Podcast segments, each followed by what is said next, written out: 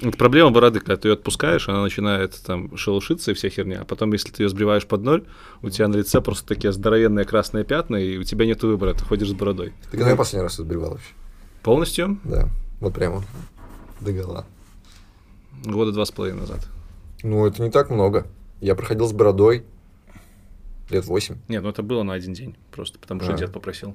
Подожди, ты, мне кажется, триммером все равно делал. Ну, ну есть, я никогда, никогда забрал. я бритвы никогда не пользовался уже лет восемь и тут попробовал, это был, конечно, вообще это ад какой-то. Я полчаса ковырял лицо себе, и в итоге все, просто ходил распухший, как а помидор. Ну никогда опаской не пробовал?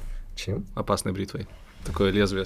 Ну, барберы у нас делают. А ну да, мне, там мне там подбривали что-то. Я раньше брился, у меня три опаски. Э, одно, одно я, короче, купил, чтобы щеки подравнивать, мне что-то казалось, что это типа будет лучше. Но это на самом деле процесс очень долгий, и по большей части от него нужно кайфовать, поэтому мне на месяца два хватило. Угу. А потом мне дед э, перед смертью, там, типа, ну, он еще не знал тогда, что это будет перед смертью. Ну, слушай, это да. мифическая история, дед такой да, послание. Офигенный готовит. дед. И он говорит, вот у меня есть две опаски. Ну, он уже потихоньку там раздавал все свое имущество внукам, потому что там бабушка умерла, и вот он э, думал, что надо внукам что-то отдать. И он говорит, у меня есть две... А ему моя борода вообще как по яйцам всегда. У меня батя бороду не воспринимает, дед, они всю жизнь брились. И, Леша, вот тебе, короче, две опасных бритвы, ими брились твой прадед и прапрадед ты их, короче, там заточи, сделай все как надо, но я тебе их отдам только при условии, что ты побреешься.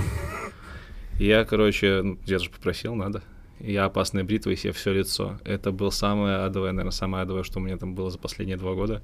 Я ходил весь в газете. Весь.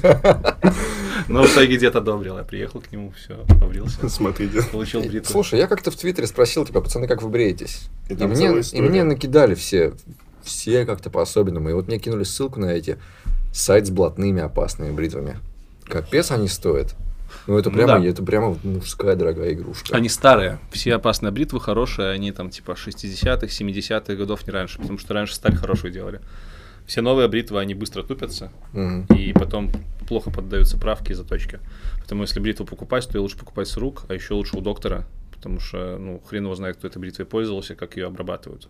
Поэтому чуваки, Доктор. которые точат, точат бритвы еще доктора по основной там работе, они тебе стопудово продезинфицируют как надо и все mm-hmm. красиво сделают. Ну, мне честно бы хотел, чтобы этой проблемы не существовало. Я всегда хотел быть человеком, который встал с утра, вот ближайшая футболка, ближайшие шорты, я готов. Ты же есть такой человек. Ну как нет, если я там куда-то иду, куда важно, или тем более с женой, это вот обязательно надо там типа, помыться. Сейчас еще волосы длинные, а их надо, блядь, мыть каждый день. Типа волосы мыть каждый день. Шикарная тема. Я да. тебе говорю, я раньше ходил с длинными волосами, у меня даже подлиннее были. Я больше всего на свете хочу ходить, как ты. Ну так что? Ну, моя жена говорит, что так ходить нельзя. Ты был без бороды и с длинными волосами. С бородой и с, с длинными волосами. Сначала с длинными волосами без бороды, потом с бородой и с длинными волосами, а потом волосы становились короче, короче, короче. Я как на военную кафедру пошел, они стали короткие. Так, у тебя, значит, были длинные волосы. Так, вот сейчас не говори ни слова. Так вы же записываете. Не, нет, вот сейчас не говори ни слова, просто не реагируй на то, что я это. Только действуй руками. Не эксперимент. Не, я на гитаре не играю. Я могу только в траве сидел кузнечик сыграть. Блять. Да я знаю, что у вас есть миф, что все айтишники играют на гитарах. Это, это миф, это херня. Такой, ну все, дли- длинные волосы. У меня с собой три губные Значит, гармошки, я привез, я на них немножко умею играть, совсем чуть-чуть. Чего уметь играть на губной гармошке? Ты умеешь? Я, бля, надо было с собой притащить. Берешь губную гармошку. И дуешь в нее. И дуешь в нее. Ну, типа, они же все там там не, же гамма не, не, не, выстроена не. по ней, а ты даже не сможешь не попасть. Слушай, я музыкалки не учился, я не знаю, что такое гамма. Но ну, там ну, типа, прям языком да. надо выделывать штуки, чтобы... Ну, это уже, чтобы въебываться. А вот так просто, например, э, они каждая губная гармошка под свою тональность. Да, да, Чувак начинает играть тональность. ты просто в нее дуешь, и попадает абсолютно все в эту мелодию. Вот все, что не Ну, видишь, мне без музыкального образования э, губная гармошка это отдельная наука. Я их люблю, у меня их 7 штук, я их типа коллекционирую. Играть почти не умею, но в этом году, думаю, надо научиться. Я так живу с гитарами, у меня тоже. Они копятся, мне их дарят. И типа я такой... Как Фил все время говорит, что хорошо, что нас э, смотрят только айтишники. Хорошо, что нас не смотрят губные гармонисты, они бы сейчас меня... Хуями да бы. Да, показали бы, как там надо. Слушай, я уверен, что, как всегда, найдется какой-нибудь один губной гармонист. Губошлепер. Блин. А. Люди, которые отвечают в интернете, я просто я не знаю, что с ними делать. Ну так вот, это возвращаясь к проблеме того, что... Мы уже пишемся, да? Давненько.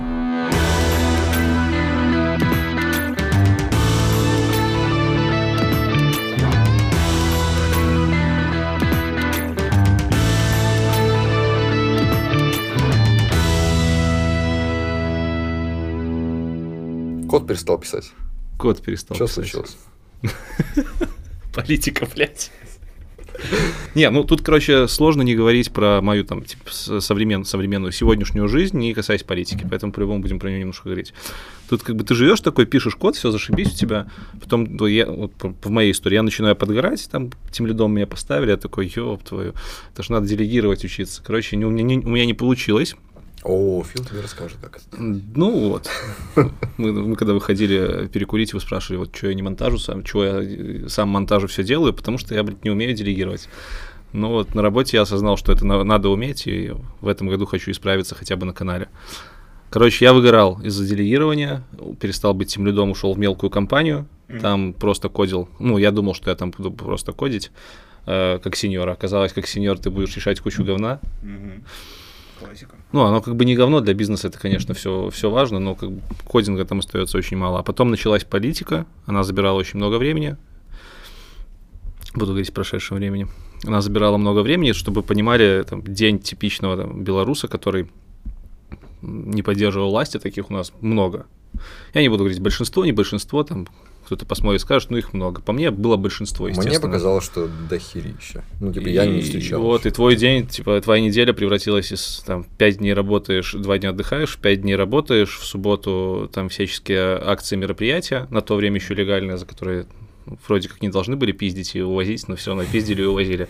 Если тебе не повезло, ты ехал отдыхать на нары, а если тебе везло, то ты в воскресенье ехал искать тех, кто поехал отдыхать на нары.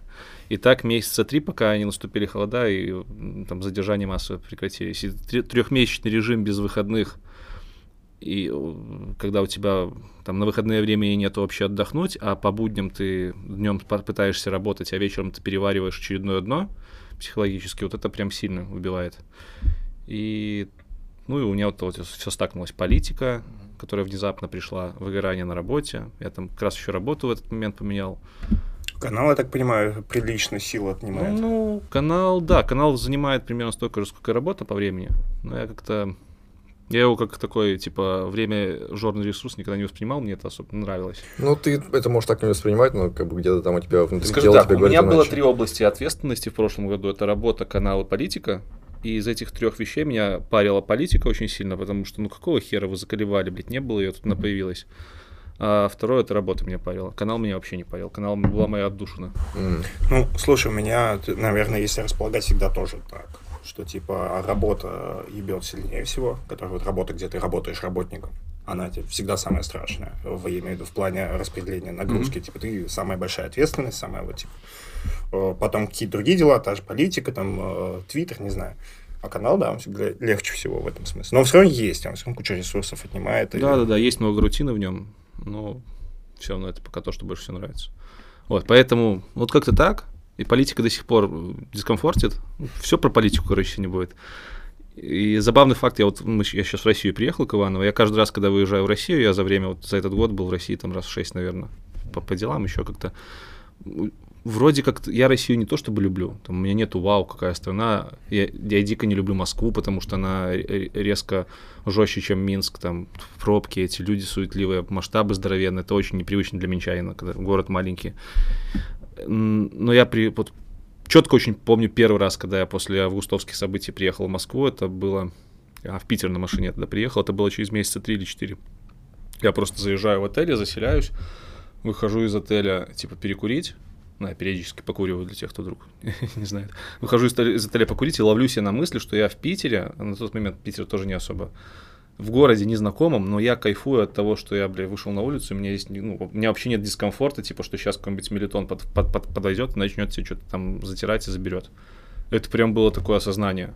Охренеть. Ты три месяца сидишь, реально у нас, ну, ты, ты боишься на улицу выйти, ну, не то чтобы боишься, тебе дискомфортно, потому что знаешь, что можешь отхватить постоянно. Прикинь, у меня было наоборот. Я приезжал в Минск, я такой, ну здесь же все добрые.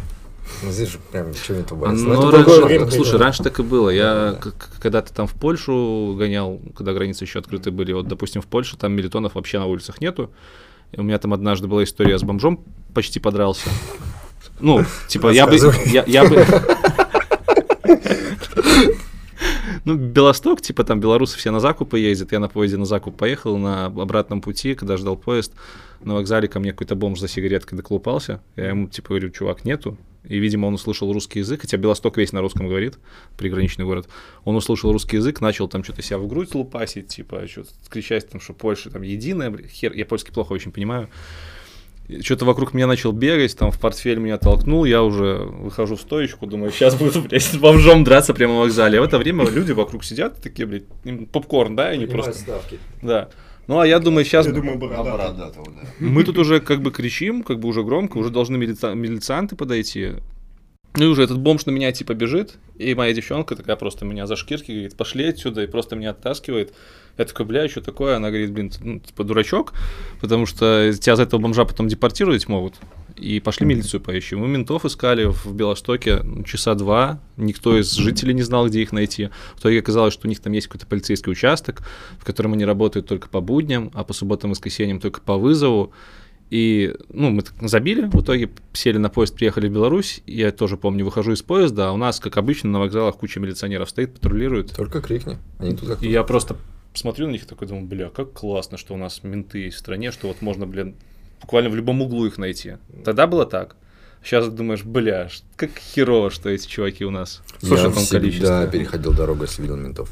Я иду по Москве, вижу ментов всегда. То есть я, я жил там в страшном районе, ну, в каком-то далеком прямо. Там идешь у метро, страшно ходить, там пьяные, бомжи, все такое. Нормально, мимо них ходишь, все окей. Вот ментов вижу такой, ну, тогда еще был, у нас всегда тема, что менты тебя подбросят. Ну, у нас Все нет, боятся, что видишь, у менты нас- подбросят. У нас менты честные на руку в плане этого. У меня тоже Ну, была с потому детства что фигня, боятся. что, типа, лучше от них подальше стоять. Да. Потому что я помню, что я приехал в Испанию, а там, ну, это аэропорт, и там куча ментов.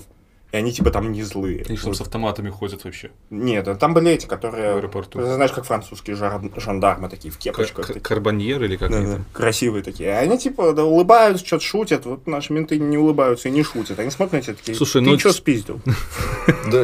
Ну, ментам в Испании похуй. Я тоже, я и, с- и в Испании с ментами пересекался. У меня там банкомат карточку сажал последнюю. Мне надо было до отеля доехать, я жил рядом с Барселоной. Это была пятница. Ну, я стою, такой денег снять надо, типа, чтобы доехать на автобусе до пенсионата, карточку засовываю, банкомат такой, что-то там на испанском, типа, давай, до свидания. Я такой, бля, что? Делать? И мимо момент проходил, я типа, здравствуйте, вот у меня такая ситуация, мне надо доехать до отеля, 40, ну, сколько там, 40 километров, по-моему, от города. У меня как бы налички нету, карточку съел банкомат. Может, поможете как-то? Он такой посмотрел на банкомат, телефон, говорит, ну, я могу вам помочь советом. Это мадридский банкомат, сегодня пятница, поэтому можете в понедельник съездить в Мадрид и попробовать забрать свою карточку. Я такой, ну, типа, а что делать? Денег нету, и что как? Он такой, ну, не знаю, я вам ничем помочь не могу, очень сожалею. Разворачивается и уходит. То есть он просто, он даже не, не ждет там, что я что-то, он просто уходит. Я в итоге тогда сидел и попрошайничал деньги. Это был мой отпуск, и я сидел на вокзале и прям с шапкой просил, чтобы мне накидали бабок, потому что в Испании со штрафами все прям жестко. То есть ты был э, вот один из тех легендарных чуваков, которые типа нужны деньги на дорогу, Да, брат. да. И- и Ну, мне- который на самом деле, который не врет, да? Мне нужно было буквально 3 евро, я насобирал, по-моему, два с половиной. И как последний автобус ехал на деревню. И я захожу в автобус, а у них, блядь, в то время, это лет 5, нет, больше, лет 6 или 7 назад было. У них везде прям висели эти предупреждения, типа, безбилетный проезд, 100 евро штраф, там еще что-то, там 300 евро штраф, и везде эта реклама висела. Я в автобус захожу, говорю водителю, такая ну, ситуация, может, можно с вами доехать как бы вот за два с половиной, не покупая там билет или еще что-то. Он такой, да, конечно, можешь. Но если кто-то зайдет, тебя заберет, типа, я ничего не сделаю. Вроде как честно, с одной стороны, а с другой стороны, он взял эти два с половиной евро, как бы не оставил их мне. Да, в я доехал, нормально, ни- никакой повезло тоже. Я помню, когда я жил в Минске, я, чтобы встречаться с родителями, я типа ездил в отпуск сюда, чтобы всей семьей там на русском юге встретиться. И вот я приезжаю на поезде в Анапу, выхожу из поезда, а я весь такой, типа, ну, более-менее, вот знаешь, как у ментов, видимо, такой на пацанов моего типажа, Мгм. какие-то там более-менее нормально одеты, как-то не по-русски, не в шортанах и шлепках. Меня сразу менты, пойдем, Окей. Заво- заводят в комнату и начинают у нас тут операция по этому Где а- ан- бомба? антинаркотическая операция, операция, давай рюкзак доставай. И со мной был друган, и он такой, нам нужны понятые, нам нужны понятые, на каком основании его допрашиваете, на каком основании его А у забрали. тебя что-то с собой было? У меня с собой ничего не было. Какие И я такой, проблемы? все равно супер страшно, супер боишься ментов, что они тебе подкинут. И я такой, ну хорошо, А, давай. уже эта тема, что Да, я начинаю открывать рюкзак. Они все выпотрошили, все посмотрели. Такие, так, ну, такие, ничего, давай карманы. И я такой начинаю что-то выворачивать. И у меня была джинсовка тоже, жилетка. Я такой достаю, открываю из нее. Он залезает и достает белый камень. У меня нахер душа в пятки ушла. Все, я такой, Он у тебя был этот белый камень в кармане? он достает такой, это что такое? Я такой, мой друган такой, глаза вот такие, что происходит, что за херня? Он такой сразу, на каком основании, где понятые, что такое, что вы такое нашли? Он такой смотрит, херня какая-то. Реально какой-то камень, ну не знаю, песок, камень, что-то, знаешь, попал такой, да, и все, и он такой, блин, что за херня? Слушай, ну это стрессовая херня. Я, конечно, на- да. я не что-то еще такие, э, это, когда начали дальше шмонать, спрашиваю, типа, кто такой, чего? Я говорю, я такой помню, что все русские силовики обожают танки. А я работал в варгейминге. Мгм. Я такой, да вот в варгейминге работаю, вот приехал. Ну, в танчики играли, да. Вот я это я делаю. Они такие. Да я больше по самолетам, знаешь. Ну ничего, да, отпустили. Но я тогда пересрался, капец. Слушай, ну... Я как-то в Питере, когда первый раз был, мне местные ребята говорили, мол, в Питере есть такие улочки, в которых лучше не ходить, потому что там может прям тебе подхожий, прохожий подойти, что-то вот тебя удариться, а потом сразу следом за ним идет мент такой принимает у тебя в кармане наркоту. Схем много, да. Это прямо. Ну, тут же какая-то палочная система, что они должны постоянно отчитываться по этим сданным нарикам. Ну, и я так думаю, что у нас реально много всяких закладочников, э, индустрия Много. целая. Мне тут это повезло, я был да. понятым, вот это дело. Я жил, короче... Повезло. Ну, типа, повезло вот так. Уникальный опыт. Я живу у леса, у меня там коттеджный поселок и лес вокруг. Я, типа, иду домой из магазина, и идет мент и такой, будешь понятым? Я такой, типа, что? Да. Я не знаю, почему я сказал да. Типа, я так сказал.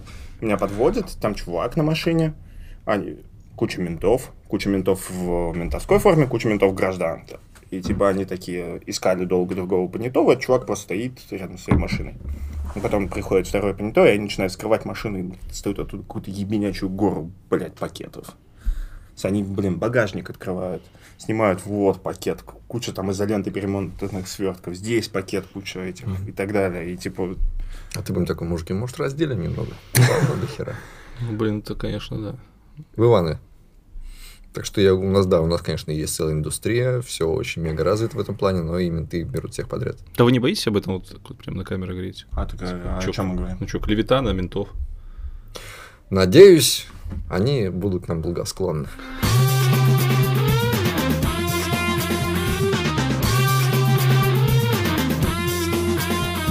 Наша рубрика с Raiffeisen Digital. Обсуждаем самые нелепые курьезы из мира IT и рассказываем, как делать нормально. Наш один знакомый работал в стартапе, э, который за это время купил еще одну компанию. И у компании был штат из индийских разработчиков. И вот они решили посмотреть, а что же там у них э, такое, как сделана система. И, по-моему, наткнулись на очень интересную систему алертов, да? Мгм. Несколько комнат. В этих комнатах сидит куча людей и смотрят на экраны. А на экранах отображаются графики. По краям экранов приклеены стикеры. И когда графики поднимаются выше стикера, люди такие, ага, берут, звонят по телефону, который указан на этом стикере, и говорят, что-то идет не так. И все такие, пойдем чинить. В этой И они такие просто смотрят на это. Комикс на XKCD, э, который называется «Сколько времени мы сэкономим, построив какую-нибудь автоматизацию». И, соответственно, всегда есть экономический подтекст, а, что тебя есть выбор. Либо нанять, грубо говоря, дешевых работников, которые, которыми ты можешь залить какую бы то ни было проблему, либо все-таки двигаться в светлое будущее, инвестировать кучу денег и строить какую, какую бы то ни было автоматизацию. Фишка в том, что они посчитали, и это не было дешевле. Они такие, очень «О, странно. Это Они начали оптимизировать и такие, у нас уходит куча денег вот сюда на э, какой-то невероятно раздутый персонал, на аренды всякое такое. То есть они первым делом сразу всех, конечно же, уволили и начали это автоматизировать как-то программно. Но там вполне возможен случай, когда ты не вывез автоматизацию, когда ты типа Мгм. не смог ее сделать, и поэтому ты делаешь это не автоматически. Ну, это должен быть э, путь э, эволюционный, да, то есть э, сначала ты делаешь, вот как вот в примере с файликами, да, сначала ты делаешь это вручную, ты понимаешь, какие есть э, проблемы в этом процессе, да, ты его обкатываешь. Потом в какой-то момент времени ты понимаешь, что, что ты этот процесс постоянно повторяешь, его пора автоматизировать. И таким образом э, ты высвобождаешь ресурсы на то, чтобы, ну, в случае разработки, например, заниматься прямыми обязанностями, э, разрабатывать фичи которые принесут деньги. И так у тебя получается как бы мультипликатор, плечо. При помощи автоматизации ты можешь зарабатывать больше, больше, больше и больше. Делать людей более счастливыми, более счастливыми, там, более, там, не знаю, э, свободными от каких-то рутинных задач. Э, и таким образом в целом двигаешь человечество э, вперед к развитию, к покорению Вселенной. Ты очень красиво и складно говоришь, но только тогда почему я 10 лет подряд пишу одинаковые круды абсолютно одинаковым способом, и никто это еще не автоматизировал? Не все задачи подлежат автоматизации. В каком смысле? То, что программирование – это очень классное искусство, это очень классный навык, который становится практически таким же важным навыком сейчас, как чтение и письмо, потому что при помощи программирования ты можешь, это язык общения с машиной, ты можешь машине объяснить, а, что она должна сделать. То есть ты уже не сам работаешь, да, а извини, как, я не знаю, как вот фараоны там в Египте, да, с рабами, то есть ты говоришь там, сделай то, сделай все, машина это делает. И спектр задач, которые ты решаешь при помощи программирования, он не ограничен на самом деле. Ты можешь там посчитать какую-то а, налоговую отчетность, можешь э, сформировать э, э, синтезатор для музыки, да, и в общем случае эти задачи, они, наверное, очень плохо как бы категоризируются и описываются. С крудами, вот, наверное, как раз такая же история, что они же наверняка какие-то разные бизнес-процессы реализуют. Это да. Вот в этом вся и соль получается. Мне кажется, мы просто не выводим. Еще же очень часто делают автоматизации, которые которые выглядят как автоматизация на простых кейсах, а на сложных они требуют столько настройки, что лучше бы их вообще не было. Да, такое тоже бывает. Это, в частности, бич всяких платформенных решений, которые претендуют на универсальность. То есть э, это я могу пошутить, что есть там сложные учетные системы большие, и когда ты их внедряешь, да, то не э, ты приспосабливаешь эти системы к особенностям твоего бизнеса, да, а тебе приходится подстраиваться под особенности этой самой автоматизации. Причем, дай бог, чтобы вот в крупных компаниях вот такие вот внедрения, они проходили успешно, и они не были, э, как это сказать, причиной того, что эта компания, которая вот это вот внедрение у себя проводит, там, не знаю, разорилась, например, потому что денег и ресурсов такие преобразования могут э, очень прилично сесть. Угу. Kubernetes бесплатный, а внедрить его стоит сотни миллионов. Да, кстати, Kubernetes это один из примеров таких технологий, которые вроде бы выглядят очень просто, но когда ты понимаешь, какая там действительно сложность внутри, сокрытая глубина, то может быть, и подумаешь, а стоит ли мне туда идти. Но в целом ответ скорее уже да.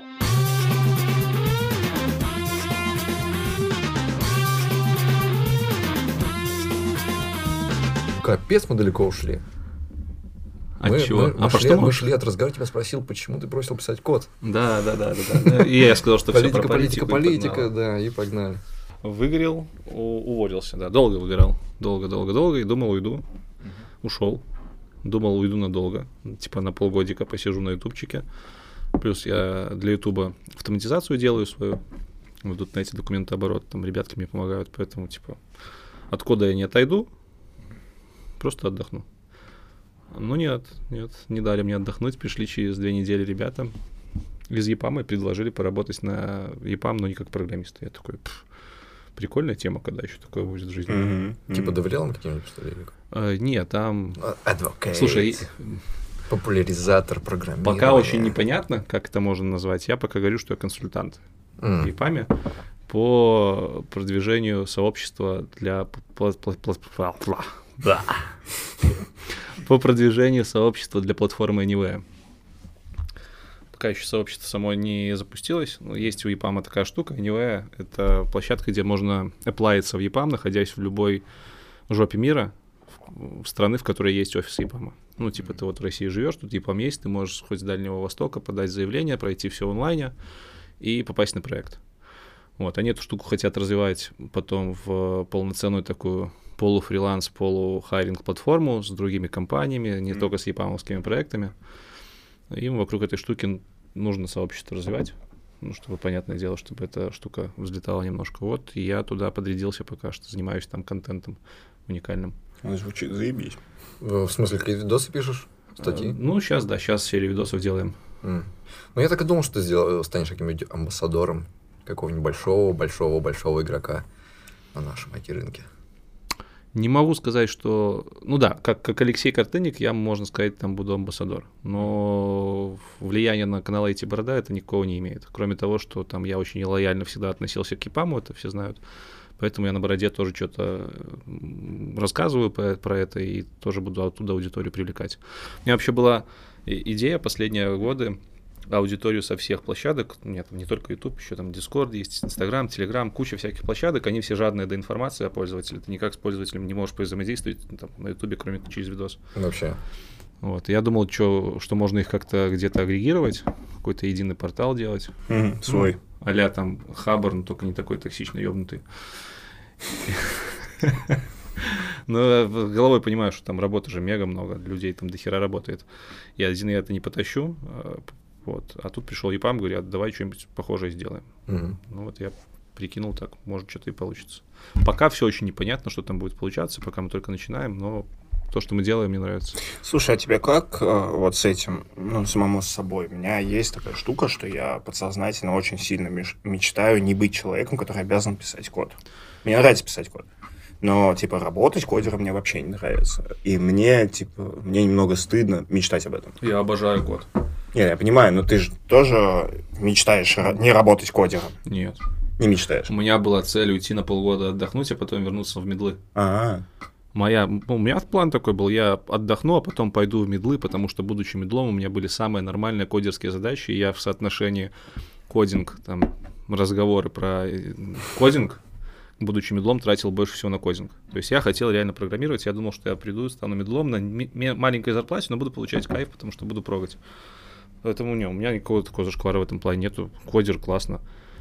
Мне нравится, что когда ты пишешь код, ты можешь создавать какие-то штуки, которые тебе же потом помогают автоматизировать как-то эту вещь. Мне это очень И мне- щелкает.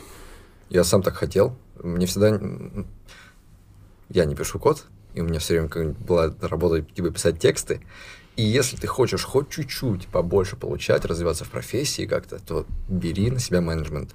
На тебя всегда наваливают менеджмента. Просто быть вот ру- рукачом, который просто работает руками, что-то не трогайте меня, я Мгм. пишу тексты, нельзя. Надо все время что-то Вот. управлять. Очень мне кажется, ситуация. сейчас в, в индустрии в IT это миф. Типа такого не бывает. Сейчас у меня много работ было, очень много. И я был и джуниором, и мидлом, и сеньором. Нигде такого не было. Везде... Нигде, Ну, никому слушай, не нужны да. вот эти рукачи. Всем нужен чувак, который вникает. Э, блин, Я готов. Чего это ты- Здесь другое. Типа, можно вникать, можно подумать, можно походить на созвоны. Не надо, пожалуйста, давать мне команду, которую я буду рулить и говорить, что делать. Ну, если Не ты взрослый, они на тебя это все равно повесят. Типа вот ты мидл, да, даже ты, ты устроился мидлом, рукачом, и тебе 35, и у тебя, блин, 15 лет опыта в индустрии. Они скажут, ну, ну Леха решит. Ну, пока все, я пошел в другую компанию, где я решать не буду. Там также скажут. Типа, индустрия, она сама по себе такая, что Ну, бля, а тебя заберут все, что у тебя есть. Ну, типа, я, я могу объяснить, почему мне это не нравится. Типа, у нас большинство интровертов в индустрии. Я себя тоже к интровертам причисляю. Хуевертам. Интроверт, бла-бла. Короче, интроверт — чел, который получает уединение, на- не уединение, который отдыхает наедине с собой. Это не обязательно чел, который не умеет там общаться. Мгм. И отсюда логический вывод. Интровертов, которых ставят на менеджерскую стезю, э, дискомфортит то, что им нужно работать над тем, чтобы разговаривать. Для меня там общение с командой, общение с заказчиком это большая работа, чем просто писать код. Код я писать люблю, Абсолютно. код я писать умею, а разговаривать я не люблю, потому что, ну, типа, ну, мне постоянно нужно думать, у меня не льется из меня. Это не льется, мне нужно думать над каждой фразой. Мне нужно себя заставить, чтобы с кем-то поговорить, потому что первый контакт, вообще контакт это сложно для тебя, ты не любишь контактировать с людьми. Это не, не твое. Поэтому это сложно, и ты это не умеешь. А код ты любишь, он для тебя легкий, ты, ну, тебе это нравится. Конечно, я хочу кодить. Нахер мне это общение ваше. И вот ты говоришь, что типа Артем сказал, что типа расти нельзя, да?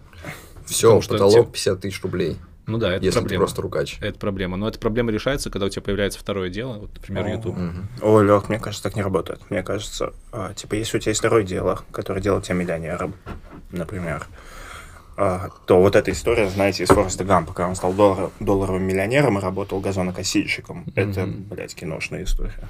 А что тебе мешает код писать какой-то миллионер? Тут же вопрос в том, что я просто хочу писать код.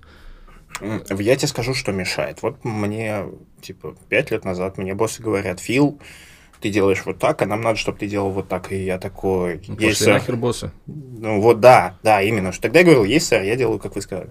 Сейчас, сейчас никто не, не может сказать, Фил, ты делаешь вот так, потому что пошли нахуй, у меня куча денег. Пошли нахуй, я буду жить, как я сам Не, захочу. ну куча денег это такая мотивация для боссов. Когда у тебя появляется опыт, когда ты можешь сказать боссам, что ну окей, не пошли нахер, но давайте кого не будете мне мешать, потому что я лучше знаю, как писать код. И они такие, бля, ну типа у тебя дохера опыта, да, мы тебя не трогаем. Вот для меня это круто. Да, это круто, но вот мне кажется, так не будет. Ну, а окей, оно же у меня... не буду с боссами работать. Понимаешь, я им так буду говорить не потому, что я лучше знаю, как писать код, а потому что у меня много денег. Типа, а, Слушай, свобода вести себя на работе так, как ты хочешь, появляется, когда у тебя много денег, и То есть тебе ты, не страшно, что тебя уволят. зарабатываешь много денег для того, чтобы хуесосить других людей. Нет, я не делаю это за этим. Я буду себя так вести. То есть, то есть вот сейчас у меня есть деньги помимо... У меня две работы и подкаст. Если на одной из этих работ возникнут проблемы, которые мне не понравятся, я уйду оттуда не потому, что, типа, мне не понравились, а потому что мне не понравились, я могу себе позволить оттуда уйти. Я могу себе позволить, я даже не замечу, если с одной из работ меня уволят. Ну, давай скажем еще, что не обязательно уходить с компании, потому что там скажут, вообще зажрались, эти программисты уходят, тут вообще не знают, как правильно работу делать. Все равно ты будешь под какие-то правила вписываться, это нужно. Все равно ты будешь для кого-то что-то Да, делать. но смотри, как, Ну. как личность, я не тот чувак, который вписывается в правила. Свои проекты и все. Да. И когда у тебя есть возможность не вписываться в правила, которые тебе не нравятся, а всегда есть куча правил, которые никому не нравятся. Всегда есть куча правил. И, и есть в любой компании в мире будет куча правил, которые не будут нравиться Даже если тебе. у тебя своя компания будешь, ты в ней будешь Да. кодить, все равно будут правила. И когда у тебя есть реальная возможность этого вообще не делать, ты же вот ты говоришь, ты любишь писать код, а ты всегда можешь просто взять и, и писать код для себя. У меня э, через э, неделю релиз страшный, я написал очень много кода за месяц, очень много. Понимаешь, код для себя нужен только тебе. Вот в этом проблема. Нет, я имею в виду свой проект, то, о Ну, чем ты говорил. Как только ты пишешь код, который нужен не только тебе, там свой проект, которым еще кто-то пользуется, у тебя сразу появляются какие-то обязанности и правила. Это да. И тут нужно найти баланс, чтобы эти правила не- еще не дискомфортили тебя, но были настолько типа лайтовые, что тебе было бы удобно, и ты просто кодишь и не замечаешь этих правил. Есть хорошая разница между естественными правилами, которые сложились, потому что такой рынок, Мгм. ну вот как со своим проектом, а, а есть правила, которые сложились, потому что есть какой-то конкретный долбоеб, который не понимает, как все устроено. Типа какой-то один конкретный долбоеб, который придумал правила. И вот мой опыт работы в компаниях, это всегда какой-то конкретный долбоеб, который типа собрал всех в общем зале такой, я, блядь, узнал, что вы играете в видеоигры, мне это нахуй не нравится, не играйте в видеоигры. Ты, блядь, охуел, ты зачем это делаешь? Мне кажется, если будешь работать фрилансером, ну, таким просто сам на себя, просто принимаешь заказы, там это будет в абсолют возведено. Постоянно будешь натыкаться на каких-то самодуров, которые чего-то хотят, и не понимаешь, что ты им там своим опытом хочешь донести. Да куда ты своим опытом, я лучше знаю. Вот это все постоянно будет. И это не круто. Но ты вот сейчас описал свою ситуацию, что тебе нравится, что тебе не нравится. Ты же, блин, выбрал самую просто квинтэссенцию того, что тебе не нравится. Почему? Я вот просто, ты говоришь, у меня щелкает, я чувствую то же самое. Потому что я тоже не хочу как бы вот этим всем Мгм. уходить в общение. И меня сейчас, знаешь, куда зовут постоянно? Мне постоянно приходит офер, типа, как, как стань комьюнити-менеджером. Работай с сообществом, пожалуйста, и с контентом. Я работал этим два года, я такой, нет, спасибо, я, это не для интроверта работа вообще. Это надо говорить с 8 утра до 10 вечера. Постоянно отвечать на сообщения. Ты приходишь, у тебя просто завалена личка, завалена почта, завалено все, тебе надо говорить с людьми. М, Работа с сообществом это такое говорение, без написания кода. Нет, я понимаю, я понимаю. Я, я говорю, что для меня, для интроверта, просто разговоры и работа с, ком- с комьюнити это, это работа. То есть я завидую экстравертам, для которых это фан. Но в целом я не против такой работы. Но, как бы, типа, комьюнити-менеджер это же не обязательно чел, который разговаривает с комьюнити, постоянно что-то от него хочет. Для меня это скорее чел, который выступает таким проводником между, например, разрабами и компанией. И в данном случае, если вдруг меня кто-то занесет в Деврел, то я буду работать в той компании, где мне разрешают хуями обкладывать начальство, потому что моих девов Еще. Тём, знаешь, какая разница? То есть для меня DevRel это, ч- это в первую очередь человек, который отстаивает права разработчиков и комьюнити-менеджер в том числе. И отстаивать права это все-таки не активная коммуникация, развитие, это Вот больше... же придумывали слов-то всяких. Я такой сразу хотел, такой, Ну, вообще, DevRel это не человек, DevRel это целая сфера. Ты, наверное, говорил про деф-адвокат. Да, Хорошо, что у нас здесь нет этого баруха, а то бы он нам устроил. Ну, короче, разница в том, что, легкий разработчик. Это большая разница. Если ты комьюнити-менеджер гуманитарий, и если ты комьюнити-менеджер э, разработчик, это, совершенно разные позиции, понятно. комьюнити-менеджера. Э, Здесь э, дело в том, с кем ты работаешь. Типа, я был, работал с сообществом, когда я был в книжной теме. Это моя тема. Я с ними на одной ноге. Я с ними на общем языке абсолютно со всеми, и мне все равно было сложно. Потому что работа с сообществом – это ты постоянно с кем-то мутишь темки. Ну да. Ты не сидишь один в компе и что-то делаешь. Ты мутишь с кем-то Здесь темки, еще клево было бы прояснить экстравертность. Тёма может игнорить меня или Антоху в Телеграме, потому что для него реально проблема прочитать чертово сообщение. Типа вот это вот экстравертность. Типа, мы лучшие друзья, мы родственники, у нас общий бизнес, мы, типа, вот, Вы родственники? да. Э, Наши жены, родные сестры. Ну, это ты херня, не родственники. У нас в России это считается очень, типа... Да, ну, типа, мы страшно близки. И все равно он может не прочитать мое сообщение, потому что для него это, блядь, ну, типа, еще вот сообщение читать. Вот это вот экстраверт, типа, из экстравертов. Ну, короче, А, ну да, я, интроверт. понял, я понял, что тебя конфьюзит. Я тут говорю, что, мол, я интроверт и вроде как хочу просто кодить, а с другой стороны я сейчас иду в ЕПАМ, помогаю развивать сообщество. Не писать код, а развивать сообщество. Да, Это давай капец. это поясню. Не писать код, потому что хотел отдохнуть от кодирования на дядю, я все равно продолжаю писать код. Но меня прикалывает то, что на работе основной я не пишу код, это для меня новый опыт, это прикольно. Вот ты зачем кодишь? Почему ты кодишь? За бабки.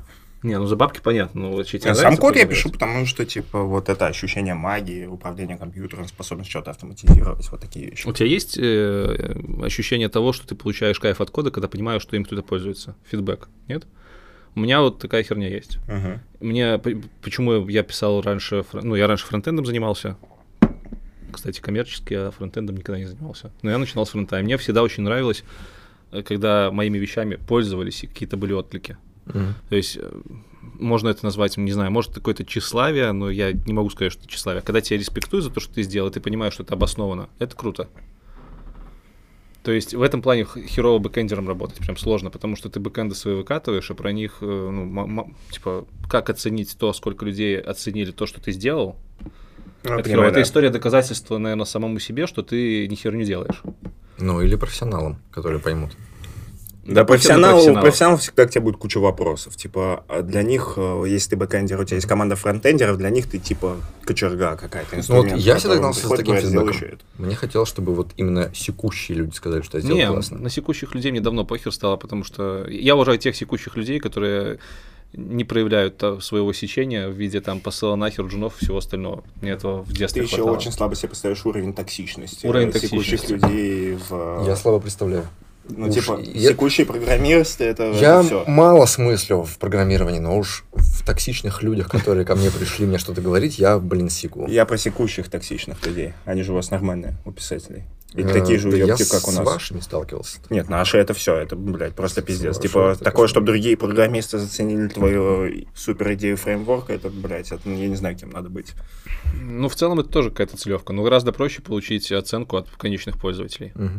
Вот, это у меня это была история доказать себе, что я типа не херню делаю, что я реально что-то тут нормальное делаю, для кого-то полезное. Если я чем-то занимаюсь и понимаю, что это полезно только для меня, меня это дискомфортит. Я поэтому в, в компьютерные игры не играю. Типа я за- залипаю в игрушку на, на день, на два, а потом у меня резкая апатия, потому что, бля, я просрал кучу времени просто для себя, ни, в- ни во что, зачем можно было в это время пойти, бля, какую-нибудь инициативу замутить, которая бы людям помогала. И в этом плане в кодинге у меня тоже такая позиция, типа, я что-то делаю, и мне важно знать, что этим чем-то пользуются, и хорошо, если этим пользуются обычные ребята, а не дяди, которые обогащаются. Мгм. И вот если посмотреть через эту призму, то community management отдает примерно такой же фидбэк. В парадигме деврела ты делаешь хорошие вещи для девелоперов, в первую очередь, а не для компании. И ты от девелоперов же, от тех же чуваков, которых ты хорошо понимаешь, потому что ты сам dev, получаешь фидбэк. То есть, если я вдруг там стану деврелом, ну, а, девелопер-адвокатом когда-то, и мне придет там за год моей работы какой-нибудь разраб и скажет, бля, чувак, я благодаря тебе там, не знаю, э, нашел общий контакт там, с компанией, вообще кайфовать от работы стал, для меня это будет самый лучший фидбэк. Я вот сейчас это получаю на Ютубе. Мне иногда приходят письма там от ребят с Дальнего Востока. Чувак был там шах- шахтером, три ребенка, не знал, что дальше по жизни делать. Тут говорит, блин, посмотрел э, годик твои видосы, и типа начал нормальными вещами заниматься, и ты такой думаешь, ну в целом ты на канале прославляешь какую-то херню под названием программирование, которая просто обо- обогащает канал. Но когда вот такие истории читаешь, понимаешь, что ты реально человеку помог по жизни. И вот это самое ценное. И оно есть и в программировании, и в Ютубе, и в комьюнити-менеджменте. Ну вот конкретно здесь я тебя прям супер понимаю. У меня было несколько случаев, когда я каким-то типа новичкам помог устроиться, парой советов. Кому-то я помог тестовое сделать, и их приняли. И ты типа вот изменил жизнь человека, я такой, блядь, это кайф, это супер. Я не знаю, как это называется, это тщеславие, это что. Но это по-любому какая-то херня, которая, ну, типа, нарциссизм твой внутренний удовлетворяет. Что-то такое. Ну, Это Да, один да, из да. камешков, который ты такой выложишь на Ну, все ж страшном мы эгоисты. да, такой, Я в типа, такие моменты всегда себе говорю, типа, не важно, что ты чувствуешь, как все, что плохое творится в твоей душе, если на внешне это дало только хорошее. То есть Ну ты да, да. можешь самое низкое гадство в себе внутри ощущать, но если вокруг тебя это дало только хорошее, ну и чувствуй себе, пожалуйста, в тряпочку. Нормально.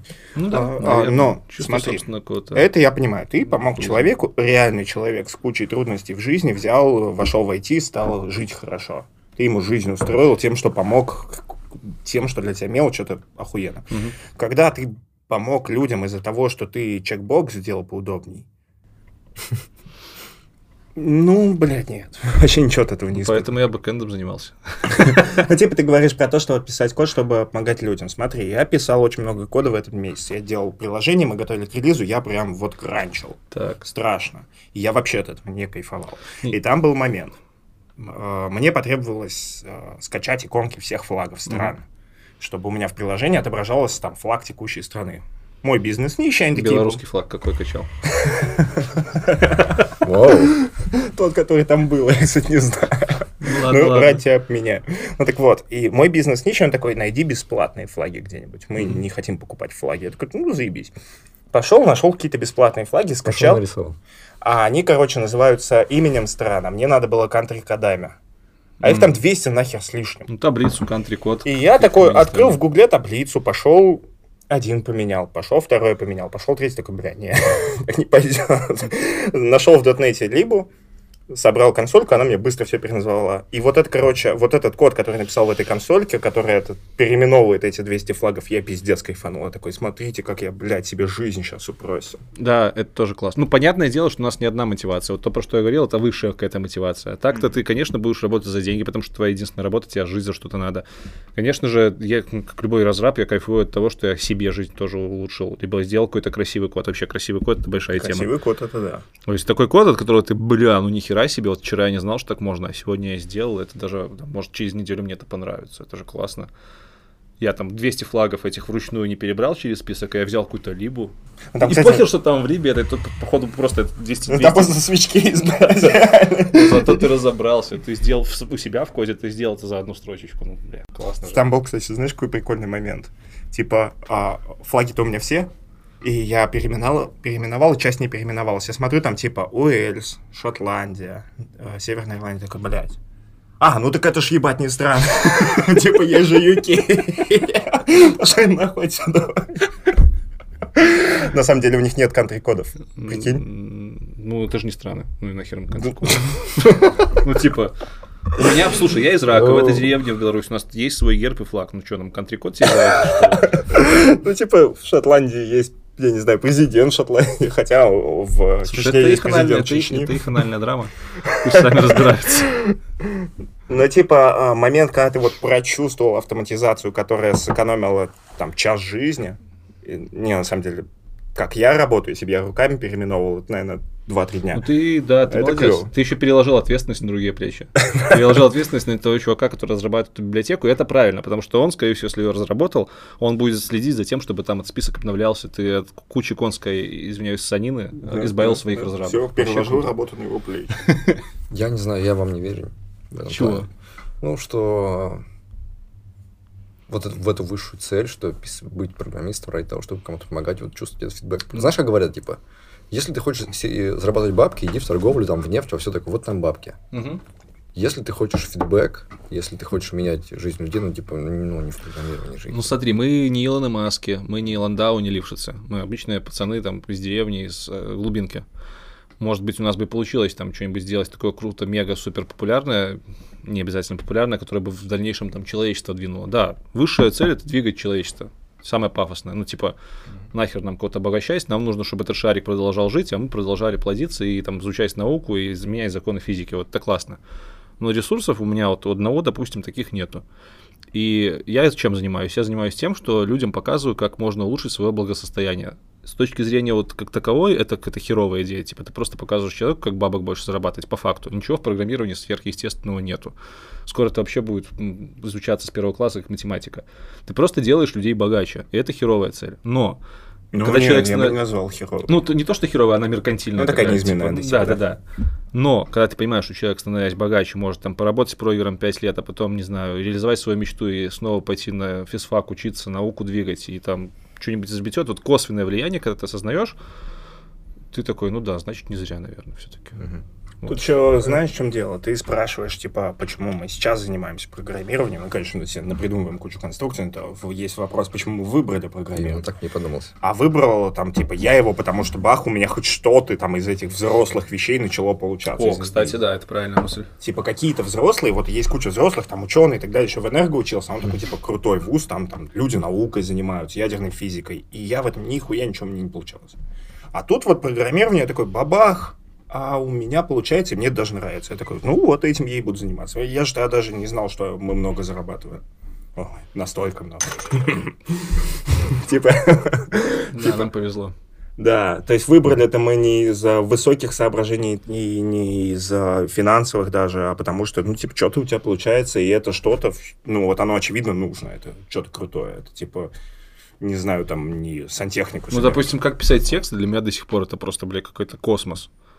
А программирование, там, помню, в 13 лет первый раз у меня, у меня появился комп в 13, первый, ну ладно, первый был лет 6, но там, типа, был вообще 40 мегагерцовый комп, на котором там фар-менеджер, не помню, что там за операционка стояла, его в первые полгода мышь зассала. Типа, Она через э, флоппи разъем залезла туда мышь, у нас мышей в деревенском доме дофига было, зимой особенно, она просто там все засала, засрала, и, короче, комп перестал работать, табасин комп был. И вот потом 6 лет, 7 лет компа не было.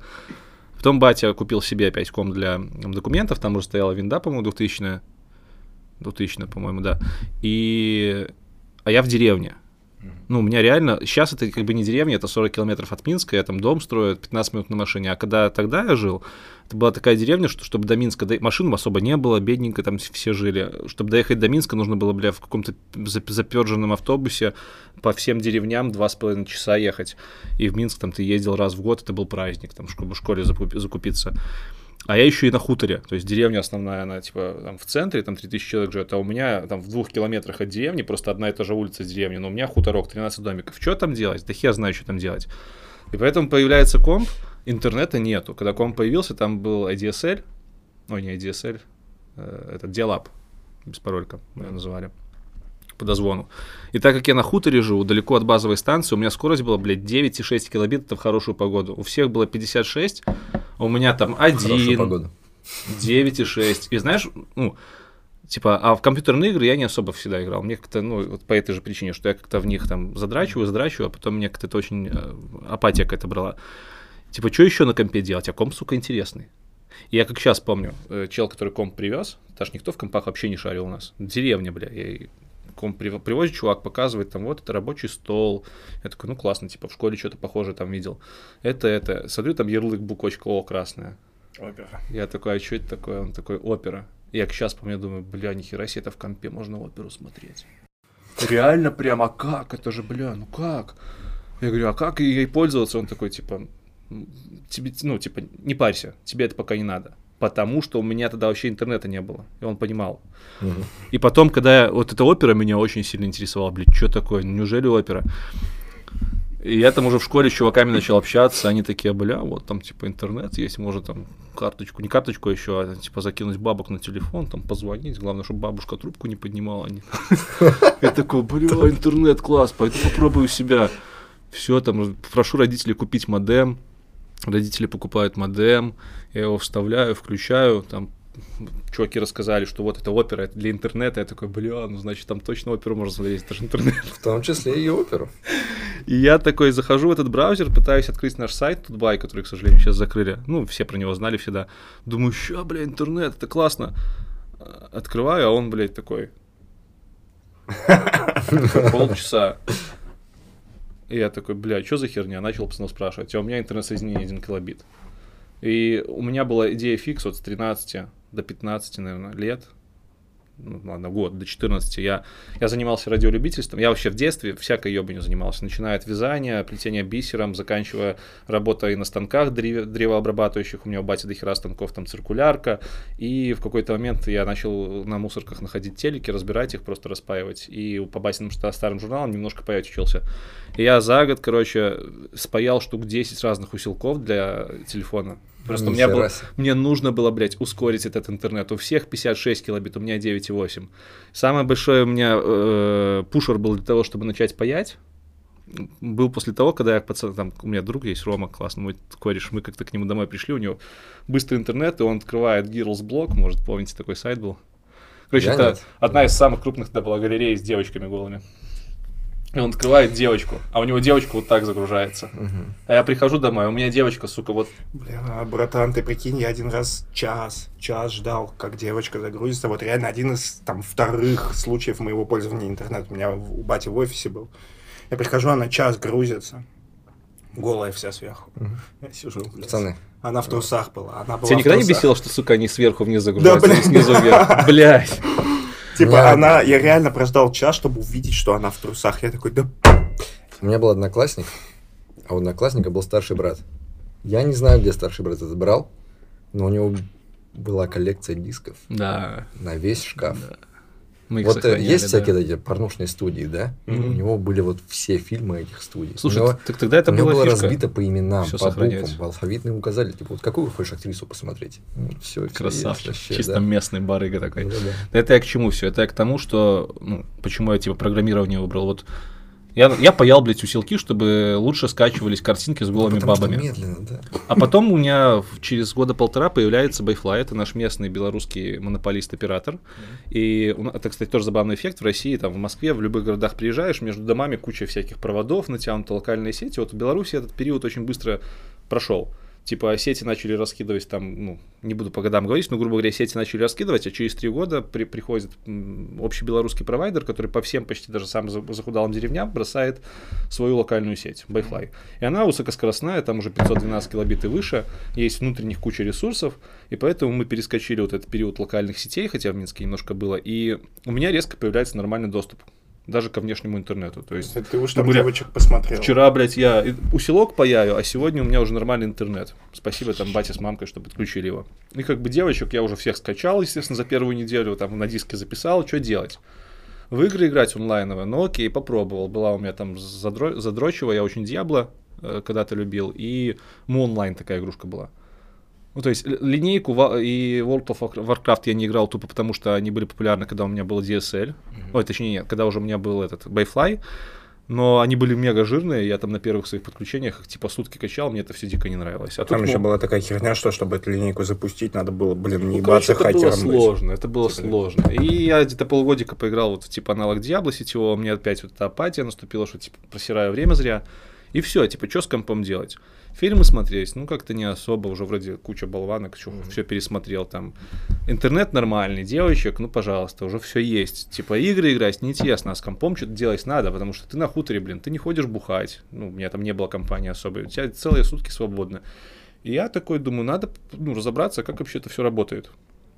Типа, как сайт работает? Ну, что такое сайт? Ну, вот я пользуюсь. И у меня вот этот вот интерес, он вылился в то, что я начал изучать там CMS-ки первые, что у меня там первое было, по-моему, форумный движок PHPBB, потом Joomla, естественно, WordPress немножко. Вот я просто стал читать, как это делается. Я четко помню, как ты заблять вот эти вот старинные форумы, когда ты заходишь, там, допустим... О, там еще типа веб-мастер, да, такие, да, да, типа... Да, да. И ты такой скачал движок, ты уже знаешь, что такое архив, ты скачиваешь там PHP-BB движок форумный, ты читаешь, что такое хостинг на форумах, как этот движок распаковать, в каких файлах надо что поменять. Причем вот как, как, как раньше учились менять в файлах. Ты такой заходишь на форум, там, по форум, по движку PHBBB российский, вводишь там в поиске, типа, не знаю, включить количество комментариев. Как сделать, чтобы показывались комментарии? Там две темы. Заходишь в тему, и там чувак просто тебе говорит, вот открываешь вот этот файлик в строчечке 22, меняешь Откуда чуваки брались? вот это на это, и ты такой, бля, заходишь к себе, смотришь, у тебя файлик есть, а строчки, сука, нет. И ты такой, бля, что такое? Смотришь там,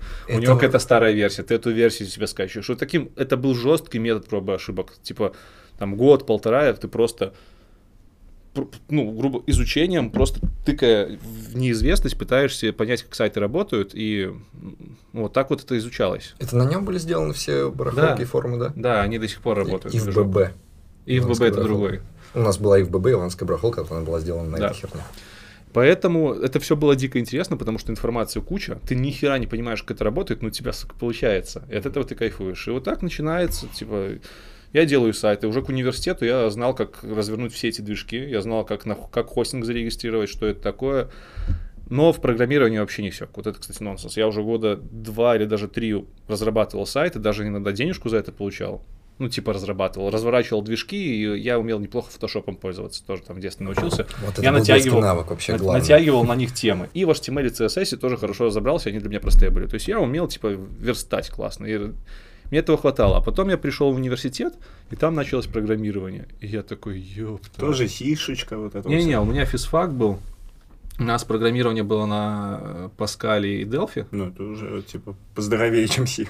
Год Паскаля, год Делфи. Ну, там совсем маленький курс, потому что нас физиков учили в этих в Делфи и в Паскале.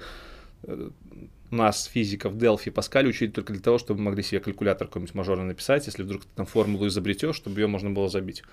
Ну, там всякая санина, типа, блин, метод Рунгекута третьего порядка, блядь, Ну, численные слушай, я методы. учился этот э, полгода на электромеханике, нас также программирование учили. То есть программирования там не было. Там просто показали синтаксис. Я к чему это? Я к тому, что я был веб-мастером, когда пришел в универ. Мне это нравилось, я за это даже деньги получал. У меня даже были там посещаемые сайты. Но программистом я вообще не думал, что стану. Типа, я, я, я просто помнил, физически знал, как это сложно разобраться, как в, этом, в этой джумле хоть что-то на PHP понятие, хоть что-то изменить. Потому что я, я помню, я такой захожу в файл, думаю, все, я, бля, прокачался, я сейчас сам что-то поменяю, где-нибудь ебучую скобку удаляю, и, естественно, я ж пиздюк, не понимаю, что я удалил. У меня ни хера не работает, и дебаг я не знаю, что такое у меня. И у меня для меня программирование это было такое, типа, бля, Чё шаг там? влево, шаг вправо и расстрел, ну его в жопу. И на первом курсе, когда нас Паскалю научили якобы, Мгм. я на экзамен по Паскалю через год, нас вроде год учили, там раз в неделю занятие было. Я прихожу на экзамен по Паскалю, а у меня под клавиатурой шпора, на которой у меня написано, как вывести матрицу. Фор внутри фора. И два итератора. И это для меня, и это шпора. Я даже не мог это заучить наизусть. Бля, просто, ну, я не знал, как, я даже не понимал, бля, как это работает. Ну как, я понимал это в тот момент, когда писал, но через две минуты забывал, как это работает. Вот такой я программист был. И потом у нас началось Delphi, я вообще хер нахер забил просто, ну типа, что там, нахер мне это надо, Delphi, все. А, вот. А потом на третьем, или на четвертом курсе, на третьем, по-моему, у нас компания одна начала курсы вести при университете. И типа искали себе программистов. Подумали, что на физфаке их можно найти, дебилы. В итоге выбрали после этих курсов себе в стажера меня еще одного чувака. Потому что, ну, меня, потому что я на многие ответы по вебу отвечал, поскольку знал, как сайты разворачиваются. И они подумали, что я такой не в рот, не ебический Ну ты же программист. и они меня взяли на, стажер, на стажерскую программу, причем оплачиваемую, 4 месяца у них поработал. Вот они меня насильно заставляли учиться программированию. Мне это было неинтересно. Ну, мне это было интересно, но у меня не было настолько большого энтузиазма, чтобы сидеть там сутками. Я там был типа 4 часа дня, э, 4 часа с утра и 2 часа вечером. Все остальное время либо учеба, либо там бухачи с друзьями иногда бывали.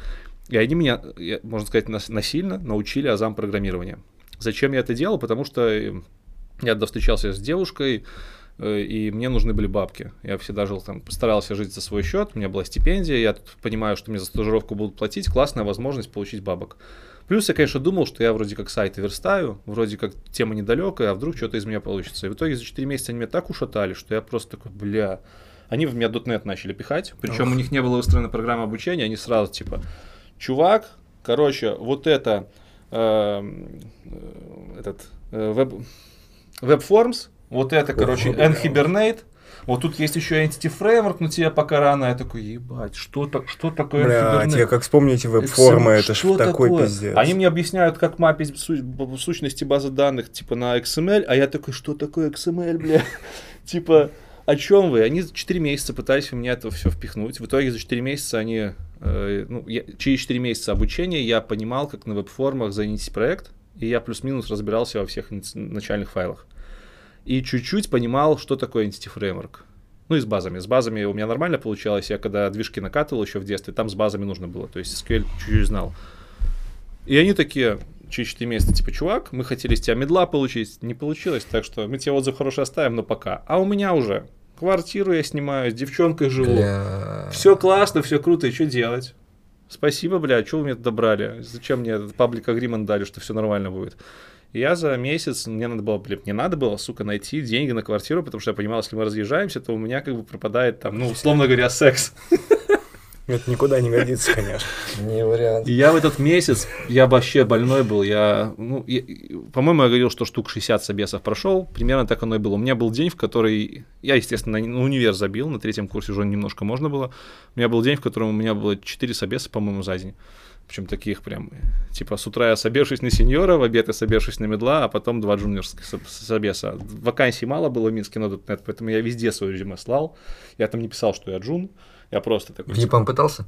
В EPAM никогда не пытался. Почему? Для меня EPAM это всегда была такая очень небесная компания. Типа, в- у меня в EPAM всегда учили, работали ребята, которых я очень уважал как программистов, мои ментора, и мне, для меня EPAM был финальной стадией. Типа, когда я стану очень крутым чуваком, А. я пойду в EPAM. Фига ты честный. Мне кажется, я когда так э, пытался, я сразу, я хочу работать там, и пытался попасть туда, куда я хочу сразу. Нет, нет, так не. Я, я Ну, ну, слушай, я у вас по течению, нет как говно такого, у вас нет хардскиллов, типа. Ну, типа, они не, не, не меряются, нет такого, что вот, типа, вот правильные вопросы для редактора. Поэтому у вас как-то вот оно всегда... Меряются, Я- конечно. А как? Тексты пишешь, текст. Ну, текст. Ну, типа, это Слушай, это синдром самозванца. Я всегда думал, ну как я пойду в EPAM, если там работает Виталий? Ну это же Виталий, а где Виталий, где я? А Wargaming? Wargaming меня не привлекал особо. Ну, Потому там, что игры не там любишь. .NET нет. Там. .NET нету, да.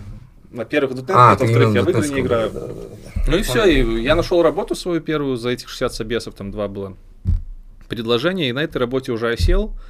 Э, Там искали реального джуна, который будет просто самые маленькие задачки закрывать. Я там полтора года э, закрывал мелкие задачи за небольшую зарплату, но это было настолько просто, что у меня было очень много рабочего времени, чтобы понимать, что я делаю. Я за полтора года прокачался в нормального джуна. То есть после этой конторы я уже понимал, что я там 90% задач могу делать сам, не самыми оптимальными путями, но могу. То есть путь в программирование, это путь в джуны у меня занял по факту два года. Два года.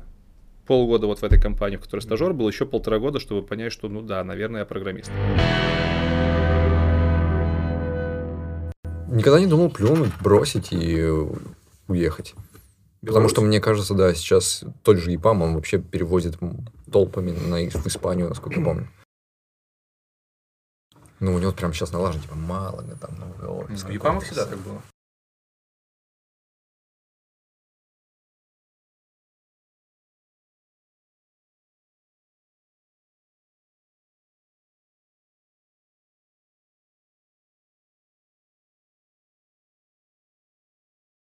Вообще так для любой э, этой аутсорса, который с иностранными работает, они типа прям у них это фишка. Ну, Ну так да. вот, ну, так вот, И да. в Беларуси EPAM самый большой такой кросс национальный был аутсорс. Поэтому я бы не сказал, что EPAM стал массово кого-то переводить. Просто у ребят всегда была возможность, и они сами начали переводиться. Ну, а почему нет? А Зачем? За хорошую жизнь. Комфортно, Что где, ты, хорошая где ты выйдешь на улицу, и тебе вот это ощущение, что вау, я могу просто стоять Смотри, и не Я в этой стране прожил 29 лет. Я ее знаю вдоль и поперек. Я знаю, что здесь... Ну ладно, я не знаю, что здесь будет завтра, сейчас, но я могу предполагать, что ожидать от этих людей, я знаю. Откуда я знаю, что ожидать от поляков? Откуда я знаю, что ожидать там от американцев? Мне нужно потратить 29 лет, чтобы вникнуть в их культуру примерно настолько же. И щу- и чувствовать себя. И то, и то, это же история мигрантов. Ты, когда переезжаешь, ты всегда переезжаешь для своих детей. Только твои дети, и то хорошо, если смогут тебя там, себя там ощущать, как у себя дома. А ты все равно будешь в диаспоре. Просто да, когда ты переезжаешь э, жить, ты как бы попадаешь в какой-то э, комфортный пузырь. Ну, если ты научишься в нем жить, ты выпадаешь из любой политики, ты выпадаешь из любой культуры, ты вот просто живешь как э, супер-мега для себя. Ну, я не исключаю, что меня политика в какой-то момент заколебет настолько, что я перееду. Ну, то, то- то есть год назад меня политика вообще еще не волновала. Ну, пока нет, я не, не, не считаю, что игра стоит свеч. Нас очень сильно жмут, и там многие друзья, у меня больше дискомфорте, что у меня компания пропадает, друзья разъедают, э, разъезжаются. И разъедаются, да, и разъезжаются. Это проблема. Но в целом, у меня же у меня родители живут в Беларуси, а я старший ребенок в семье. Это тоже такой фактор сдерживающий. Плюс я как айтишник ну, в докоронавирусные времена мог везде, где хочешь ездить. У меня вообще не было таких мыслей.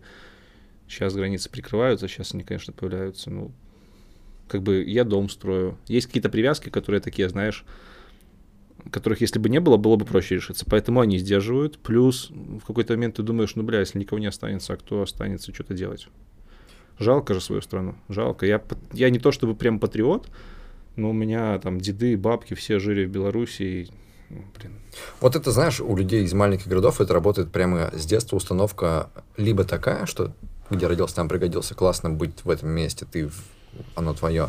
А у меня, например, у всех моих одноклассников, у всех моих друзей, вот это прям было по умолчанию, что мы здесь родились для того, чтобы отсюда уехать. Он не из Иванова, он из Да. Фурманова, это городишко рядом с Ивановым. мгм. Все, то есть мы э, учились в школе, чтобы уехать, поступить учиться в Иваново. В Фурнове негде учиться после школы. Все, ты должен по-любому уехать из Фурнова. Это судьба любого ребенка в Фурнове уехать. Из Иванова ты такой тоже. Все уезжают по столицам, разъезжаются. То есть, э, а из столицы ты уезжаешь за границу. То есть путь любого человека, который родился, нас как будто бы воспитывали так, чтобы мы уехали. Ну, у меня для меня было такой проблем. вопрос, типа, у меня почему нет? деревня офигенная, ну, со своими, конечно, косяками, но она недалеко от города, и такой мысли, типа, уехать никогда не было. Она красивая, с исторической, какой-то, ис- с какой-то историей классной, недалеко от города, достаточно удобно расположена. То есть, если вы выкинуть нахер политику, то, типа, вообще все Вот, кстати, да. Здесь э, я долго ждал этого момента, чтобы воспеть Беларусь. Я фанат вашей природы. Ну, вот вообще вот этого всего. Э, смотри, я сажусь на автобус в Москве. Еду ночь. Засыпаю. Просыпаюсь э, уже в пригородах Минска и такой, какого хрена? Почему здесь красивее? Почему зеленее? Реально зеленее? Почему чище? Ну, ты с Москвой Я- сравниваешь. Москва вообще... Ну, я ехал из Иванова, я ехал из Иванова. И Иваново тоже такое. Это мне было так обидно за это, когда я вот прожил три месяца в Минске, приехал в Иваново просто на пару дней и такой приезжаю, блин, почему? Ну что за херня? Дома до второго этажа грязные. У нас тоже грязные дома. Я, Нет, я не нет, вижу разницы. вообще. Серьезно? И- Нет, я вижу разницу, Мгм. но я не... Я знаю, что многие русские, там, украинцы, которые к нам приезжают, ну, украинцы меньше русские в основном говорят, что у нас очень чисто, там, у нас классно. Но, блядь, да, будут у вас субботники, сука, у вас тоже будет чисто. Бы, Этой ценой, да. И это ли хорошо? Ну да, этой ценой. Я помню времена, когда в Минске, блядь, подъезжаешь на остановку автобусную, там просто от земли нет чистого места, там куча бычков валяется. Мгм. Ну да, Лукашенко, наверное, когда-то сделал типа хорошо для страны. Ну как бы люди выходят на субботники, и они сейчас они еще деньги за это платят. Ты выходишь на субботник, и после субботника тебе еще надо отложить там какую-то денежку в какой-то, блядь, фонд, там, профсоюз или что. Ну, такой ценой, не знаю. Ну, люди как бы не сопротивляются. Это поэтому чисто, например, в Минске. Э, В целом, да, у нас люди, я не знаю почему, но они приучены к тому, что э, срать там, где ты живешь, не сильно хорошо. То есть найти в лесу мусорку можно, но это такой зашкварчик. Вот да, сейчас э, шашлычный период, если мы тебя свозим туда, где у нас их делают, и сможем пробраться через пакеты мусора, которые там оставили. Под Минском мусора дохерища. Мы любим с девчонкой гулять по минским окрестностям, там за кольцом. Типа 5 километров от Минска лес это просто ебаный стыд, там куча санины. Но Да ну, я не помню. Я шел пешком от Каменной горки до Минского моря, там все обошел не, ну, ты, кругом. когда ты ходил по популярным местам, где субботники проводят. А если пойти в ту сторону, где субботники не проводят, и где просто Я не люди знаю, бухают, популярные эти места были или нет. Ну, да, я прошелся так хорошо. А, проблема, самая большая для меня разница России и Беларуси в том, что в России очень хаотичная застройка. Я когда первый раз в Москву приехал, я жил у друзей, как они говорили, в 100 километрах от Москвы. И я помню, на поезде, на электричке ехал в Москву от них. И Я такой, ну классно, сейчас увижу, где же это Москва. Сажусь на электричку, выезжаю за деревушки, такой, где же это Москва? А дома все идут, идут, идут. И такой, хоба, я уже, типа, в центре. А дома все шли. Вот эта хаотичная застройка меня очень сильно всегда удивляла. У нас в Беларуси э, все села, все села, города, они очень жестко ограждены и как-то строить пытаются внутри. У Минска кольцевая, а за кольцевой сразу там, а, там, грубо говоря, в полукилометре поля, а дальше лес, и там через пару километров деревни. У нас нет хаотичной застройки. У нас же вот эта вот э, еще государственная политика типа городов-спутников, то есть не расстраивать Минск за кольцо, а не, наоборот прокачивать городишки, которые рядом живут, э, строятся. Поэтому вот это удивляет. Может быть, поэтому. То есть ну, нет хаотичной расстройки, у тебя четкое ограничение, что вот за кольцом у тебя лес, там можно отдохнуть, ты там не строишься, там не продают участки, потому что там поля какие-нибудь, еще что-то. Для меня еще очень киношно выглядело, когда я ехал за город и видел вот э, село, и в селе стоит католическая церковь. А чего у вас? А, ну, у нас нет у вас церковь вообще, да, у нас по-другому. православная. Ну, у нас же очень много католиков. Как в Америке. Пол, просто пол Беларуси современная, она Ну, до, треть до, где-то, 39 года, ну, может даже больше скорее, жила под Польшей. Поэтому А, католиков у нас очень ра- много. раньше, да. Раньше, да. До 39 года у нас половина страны была под Польшей. Вот в моей деревне, в которой я живу, прям граница через деревню проходила. У нас бандитская деревушка была в те времена. И католиков оттуда очень много осталось. Мгм. Прям дофигища. Поэтому у нас католических православных всегда одинаково. То есть в моей деревне, в которой я жил, на 3000 человек, здоровенный собор католический, которому 200 лет, здоровенный православный храм, которому тоже 200 лет, еще и Вера Христа и Евангелия, баптисты, стоит небольшой храм, они сами себе его отстроили. То есть, ну, это у нас вполне себе нормально. Слушайте, а вот про что хотел поговорить, смотрите. Вот эта вот мигрантская болезнь, что типа здесь мы всех знаем, вот мы переедем там во Францию, там мы ничего не знаем. Но как коронавирус начался, я оглянулся вокруг своей жизни, Изумительный мальчишка. и она существует в доме с Артемом, в вебе и дома у родителей. Типа ее больше нигде нет, нет никакой русской культуры вокруг меня. Она у меня среди друзей, которые, я живу в Иванове, друзья у меня не из Ивана, у меня Тёма там и Антоха друзья в Иванове. Типа, друзья все давно уехали, они в Телеграме существуют. О, Типа, если я завтра перееду в Америку, например, для меня изменится бар и то, что я с родителями видеться не буду. А О. все остальное, весь остальной мир у меня такой же будет. То есть, типа, я с нашим государством никак не контактирую, я никуда не хожу. Ну, государство это же не только то, что тебя Ну, типа, вот то, что ты называешь куль- природа, культурный код, вот это вот даже то, что мы привыкли к тому, как у нас дома строятся, там, типа, постройка, на тебя тоже будет напрягать. Я, я, я, я так себе для себя сформулировал. Я точно не знаю никакой другой страны, кроме Беларуси, в которой бы я хотел, типа, в 60 лет сесть на скамеечке и помереть. Вот. Ну и вот смотри, для тебя ценно то, что ты можешь там написать мне, Тёмыч, я сейчас к тебе заеду и заехать, и мы с тобой посидим Это да, да. ночку. Но я думаю, что Ну, если типа, это, приеду, я с это тобой сейчас, приеду. типа, это сейчас типа такой норм, да? Э, Ну, условный я. А представь, вот ты там, и ты не можешь этого сделать, и ты не представляешь, насколько для тебя это будет ценно. Это будет для тебя ценнее, чем все солнце, море, это деньги, понимаю, да. дома, комфорт. Это, э, будучи в Беларуси, блин, это, ну, ты не вырываешься из культуры, как будто бы попадая в Минск из России. То же самое, но я себя так стрёмно чувствовал первые Ну, полгода. ты без друзей переехал, да. Но, но у меня же, видишь, у меня все друзья взяли, уехали в МСК. Они для меня так же существуют, как ты, когда ты был в Беларуси. Типа, они, блядь, далеко. Чувак, ты можешь сесть в машину и за 2 часа за 3 доехать до МСК. И знаешь, сколько раз я так делал? Ну, ты можешь. Тут, понимаешь, Но я также могу и на самолет сесть и за там 4 часа А, доехать до МСК. Паспортный контроль, а коронавирус сразу там какая-нибудь ебанина с границами начинается. Ну, Ну, короче, оно все равно упирается в, типа, в родителей и там одного-двух друзей, с которыми ты постоянно бухаешь. язык. Ну, Вот е- я, вот это я вообще не представляю. Я его здесь только с друзьями системы, использую. системы. Да какой У тебя системы? ребенок родился, ты блин, знаешь, что его надо отдать в садик, что нужно там сходить, зарегистрироваться, Это может, с отдельная тема, кем-нибудь его на самом поговорить. деле не надо было Ну, отдавать в например, садик. что ты будешь делать?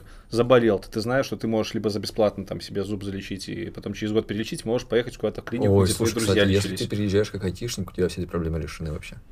Ну, э, у меня не все были решены, когда я переехал в Минск. Типа нам давали все эти страховки, все эти садики, все. То есть ради ребенка тебе тут навалят бабла на ребенка, устроят туда-сюда в частные, в лучшие эти.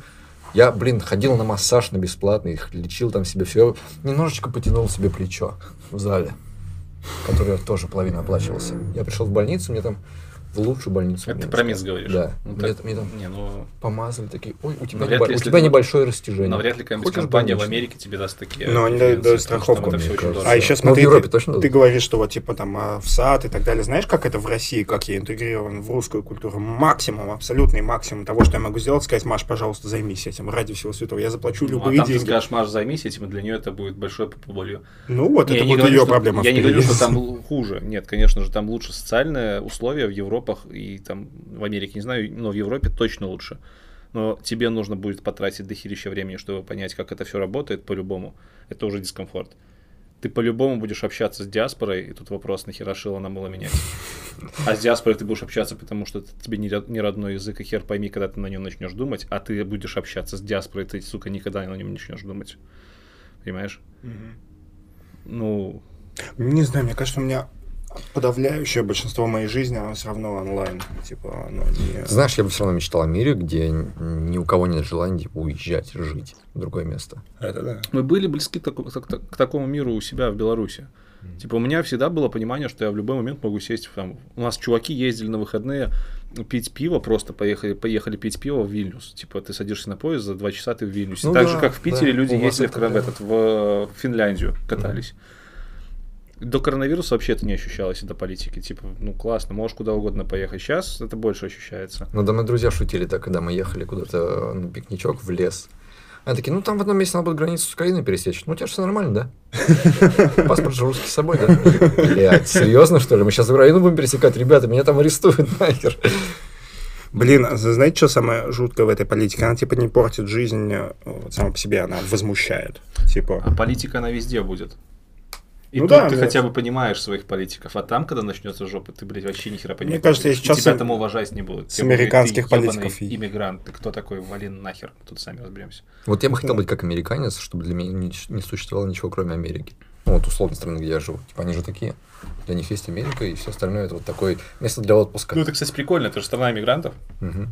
И вот по историям знакомых я слышу, что в Америке, типа, можно очень легко прижиться, потому что это страна иммигрантов, и тебя там нормально воспринимают. Ну, Ну, все равно язык остается, например. Для меня язык это большая проблема. слушай, а вы в Беларуси, вы как-то выделяете, типа, вот что вот этой компании, это чувак русский? Нет. То есть, вы всё не- Я очень- тебе рассказывал, у нас это было прямо, у нас был мультикультурный Никогда. офис. Ну, Нет, СНГшно. ну, ну, подожди, у тебя был офис в айтишной компании. Я имею в виду, типа, вот с, э, обычной белорусской компании. Слушай, ну а кто такой русский? Ты говоришь на русском, я говорю на русском. Ты европейской внешности, я европейской внешности. Какая разница, кто ты? Ну, типа, я периодически узнаю, что один из моих знакомых украинец, например, я такой, а, это ну, уже политика. ну Когда да. политики не было, вообще про это не Нет, знаю. я к тому, что он, я на это не особо внимания обращаю. Когда начались вот, политические какие-то волнения в Украине, у нас, ты уже волей-неволей начинаешь обращать внимание, что там, допустим, там, белорусы, в белорусы мы такие какие-то, ну, раньше я думал, что ни рыба, ни мясо, сейчас, мне кажется, ну, типа такие, на которых можно ездить. Сейчас я, наоборот, это как-то причисляю к тому, что мы хоть и терпеливые, но вот мы там все друг за дружку и за мир во всем мире, и это с какой-то точки зрения хорошо. То есть он- он- мы не горячая голова. Ладно, окей, мы не горячая голова. В то время как украинцы, у них там революция началась, и все, все погнали все крушить, сломать. В общей массе культуры отличаются. В России люди немножко такие, я бы сказал, чуть больше с хитрецой. То есть не то, что с хитрецой, а чуть больше каждый человек думает о себе. То есть у нас народ как-то, мне кажется, чуть более открытый. Но это в общей массе. Это, это проявление больше в политических вопросах и в вопросах общения на политические темы. Вопросы там, вопросах общения вот друг с другом, типа, если это не касается политики и бизнеса, то, блин, мы все в одном культурном коде, потому что у нас А общий язык, Б плюс-минус общая история. К сожалению, советско-союзная. И Ну, там- что есть. Допустим, мы в. Беларуси учили и историю России, и историю там, Российской империи, историю Великого княжества Литовского, историю Киевской Руси. Для меня это одна история. У меня был классный тест на белоруса, но я забыл, как он точно фор- сформулирован. Ты знаешь, что такое бучка? Подожди, еще круче. Сейчас, блядь. Кто? Там, кто здесь? Или кто я? Дед Бородед? Да. Мы реально, мы однажды с пацанами напились, они мне такие сказали, вот типа тест на белоруса. Я пришел в бар, они мне такие, кто я? Слушай, я, такой, даже не помню откуда. Это из Колыханки, наверное, нашей Да, да, белорусской. да, да, да. Они, и они мне рассказали эту историю, и потом я с другими друганами своими напился, и мы пошли по городу, Ну, это просто пьяные подходили знать. к людям и спрашивали них, типа, подходили просто к чуваку, кто я? Он такой, Это будет знать очень узкий, узкий, узкий- узкий сегмент. Вот люди там Все от ответили. 20 до 35. все, кого мы в тот вечер встретили, все Ну, ответили. видимо, вы молодых, наверное, встречали. Ну, и родители будут знать. Допустим, моя сестра, она на 10 лет, лет меня младше, она навряд ли будет знать, она колыханку эту не видела. Колыханка это... Ну, это был, да, 2005 год, я встречал Знаешь, что такое колыханка? Колыбельная. Колыбельная, вот. Ага. Колыханка, колыхать. Логично. Отлично. У нас там еще был такой подсоваться. Не слышали? Такой зеленый черт. Типа инопланетянин такого не такой зеленый. И он. Я не помню, там мультик, по-моему, был. Ой, очень, очень плохо помню. Короче, реально страшный черт. Мгм. Вот сейчас я бы. Ну, Типа, если бы не знал, кто такое какое-то стрёмное неземное существо, но вот он развлекал детишек наших, пацаваться его зовут, он там на летающей тарелке перелетал. Какой дичь. а У нас был... э, Ты видел, у нас Малеваныч. раньше была телекомпания «Вид». Да, ты чё, это же кошмар. Конечно, ну, общем, у нас же я ОРТ было всегда. я прятался. Она начиналась, ну, типа, все смотрят телек вечером, Первый и все главные программы делает телекомпания «Вид». И у них Это заставка. пипец. Вот этот серый фон, шарик такой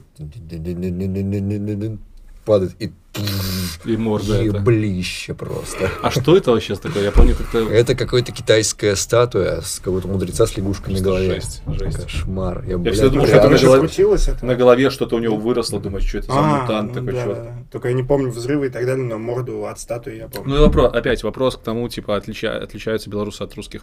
Мы стали отличаться, опять-таки, там, год назад.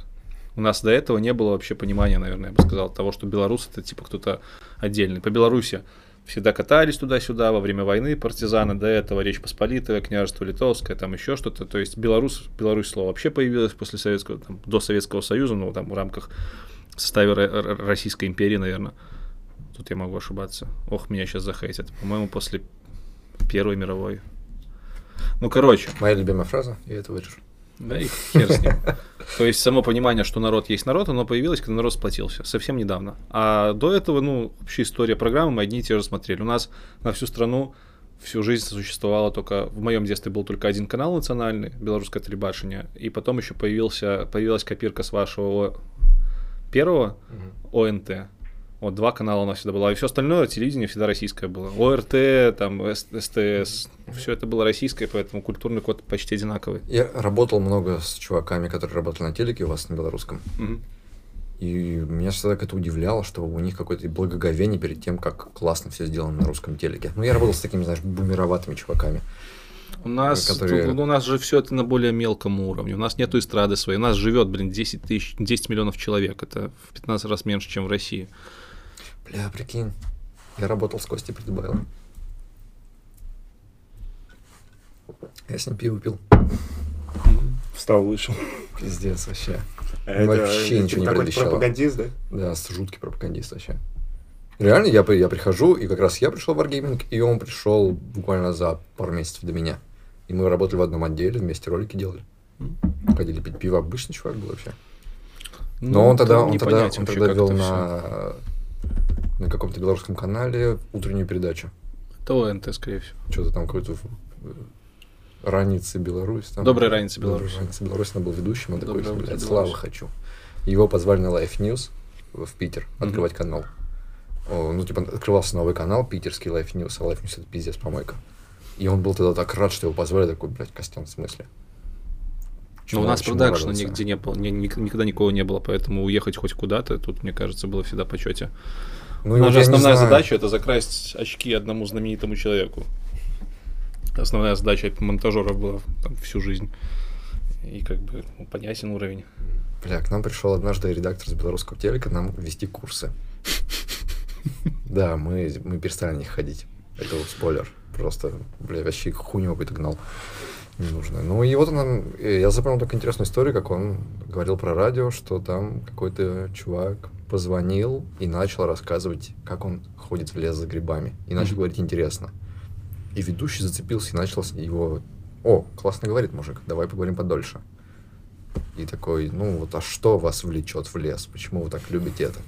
Да вот хочу батьку встретить и убить его там нахуй.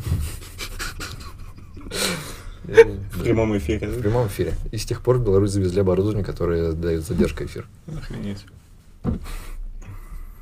Кстати, вы же знаете, что батька у нас никто в стране его почти не называет. Да, да, мы читали. Джо Роган или Лекс Фридман? Лекс Фридман, конечно. Почему? Айтишник. Наш. Он Не, он не айтишник, он айтишник, ученый. он ученый. Ну, ближе. Потому что, хорошо, но, можно много фактов назвать, почему он или не он, но самое главное, наверное, все-таки будет первое то, что он делает более научное, а я, мне кажется, что научный контент, он быстрее людей выводит на нужные мысли и на нужный путь. Мгм. То есть он больше привносит в этом плане э, полезности для каких-то общечеловеческих там ценностей. Это раз. А во-вторых, как ни крути, он русский. Так. и, ну, типа, выбирая между человеком не с твоим, э, опять-таки, культурным кодом и с тем человеком, который с твоего культурного кода, я, конечно, выберу Лекса. Знаешь, почему Наука мне э, очень нравится Лекс? Вот э, я прямо хотел бы у него этому научиться.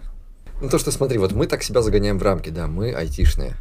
Ты говоришь про IT такой, вот, вот моя тема. Я говорю с людьми, с программистами из IT, из Мгм. разработки, мы тоже такие. Вот мы пытаемся вроде бы такие, давайте говорить об давайте говорить про бритье, потому что нам бритье интересно, давайте говорить про политику, да, но мы такие все равно программистские, нас смотрят программисты, да.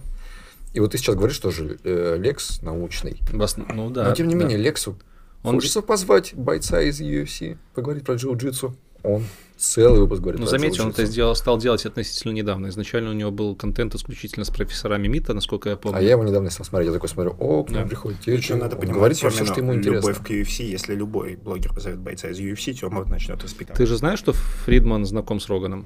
Конечно. Ну вот, конечно, и кореша. Мне кажется, там был. перемешание идет форматов просто. Роган его научил Вот, звать и, бойцов и, возможно, возможно, Лекс когда-нибудь Рогана заменит, потому что Ро- Роган же ушел в коммерцию, больше не выпускает бесплатно. Но в целом, как бы в основном контент у Лекса, даже не так. Он может позвать там хоть, не знаю, хоть Бузову он может позвать, но он-то ученый, и он ученый с нехилыми знаниями, и который занимается реальной наукой до сих пор. И он по-любому даже Бузову будет спрашивать немножко с научной точки зрения. В то время Да. как Роган, я, честно, не знаком с историей Рогана. У Рогана, Роган это дуть. Вот, Нет, Рог- не- не, э, Ну, если сравнивать там с российской какой-то сценой, то Роган это такой человек, который зовет ну, достаточно популярных ребят и открывает их с Да обычной ладно, точки у него зрения. каждый день выходит подкаст, каждый Да, да, гребаный да, да, день. да. Ну, знают его Там- в основном по выпускам с популярными ребятами. У Ну, него так много историй всем, выходит. да. Он же, он же выпускает там с какого седьмого года или вообще там с какого-то, не знаю. Очень давно, да. Вот. А Фридман, он, э, заметь, у него там популярных чуваков очень мало. Да ладно, ты Он что, у были него- все те же и Бутерин, и Маск, и все Да, ну, да, да. Но он, приходят, этих он тоже тоже делает хитовые много выпусков, и у него в основной массе преподаватели какие-нибудь, у него в основной массе там, ну окей, Просто если ты посмотришь процентное соотношение, то мне кажется, не будет поровну неизвестных людей. Да. Ну, У Джо Рогана каждый день я такой смотрю, согласен, кто это? да, кто согласен, это? согласен, кто это? согласен. Ну, короче, Фридман, потому что он из науки, потому что у него э, русский язык в башке все еще остался, мне кажется. Ты пробовал с ним связываться? В Твиттере пару раз, по-моему, он даже один раз отвечал. Да. Да. Не для интервью. Я пока в Америку не собираюсь, но я бы с ним что-нибудь сделал. Но опять-таки, к этому нужно готовиться. Он, для меня он больше человек из айтишки, не из айтишки, из науки. Он про айтишку, он может рассказать, конечно же. Он работает в сфере э, АИ и всего остального, но он там работает с точки зрения науки, это не контент канала IT Борода. У меня есть второй канал, который я недавно начал, Темный лес. Мы там на околонаучные темы разговариваем с ребятами из не из науки, а которые имеют какие-то ученые познания. Вот туда бы его позвал, ну, хрен его знает. Я бы с его отцом пообщался, у него отец. просто- Выпуск с его отцом, это я смотрел такой, Очень «Нифига мощно. себе, так, так круто. Позвать на подкаст своего отца, и отец сидит там, читает стихи, вот это все, знаешь. Блин, так. А для меня еще было интересно этот подкаст слушать, потому что я понимаю, что это два э, э, руссколингвала, ну, Ага. типа русскоязычных чувака, они на английском. Да, да, да. И это, ну, прям респект, красавцы. Он же там на русском читал стихи, да, Да. отец? Так и Лекс тоже на русском частенько стихи же себя читает. Вот это я не видел. Не помню, с кем это у него было. Ну, короче, конечно, Фридман. Блин, я за Фридманом слежу очень давно. Прям очень. А где ты, как второй канал? В смысле? Ну, это Ты лопнешь. больше. Нет, я ж там- у меня там нет контент-плана. У меня просто появляются ребята, с которыми интересно поговорить, и я э, говорю и выкладываю. Там пока только один выпуск есть. У меня есть наметки на другие выпуски. С физфака остались ребята, с которыми я общаюсь, которые наукой занимаются. Там чуваки у меня спутники запускают, вот мы с ними что-то записали. Это такой канал для души. Это подкаст, это вот чисто подкаст, как у Рогана, можно сказать. В две камеры, два крупных плана, подкаст оборудования. И там абсолютно разные темы, но условия того, что они должны касаться научных знаний. Это может быть физика, химия, космо- космонавтика, это может быть литература, но немножко научности. Вот. Плюс я там еще хочу пытаться сам немножко разговаривать, но у меня, блин, пиздец, не получается. То есть э, э, второй канал у меня для того, чтобы реализовать свой незакрытый гештальт любви к науке, который у меня заложили на физфаке. Почему так? Почему не заняться этим, как какой-нибудь проект найти? Потому что, ну, я, я же учился на физфаке, я знаю свои ресурсы.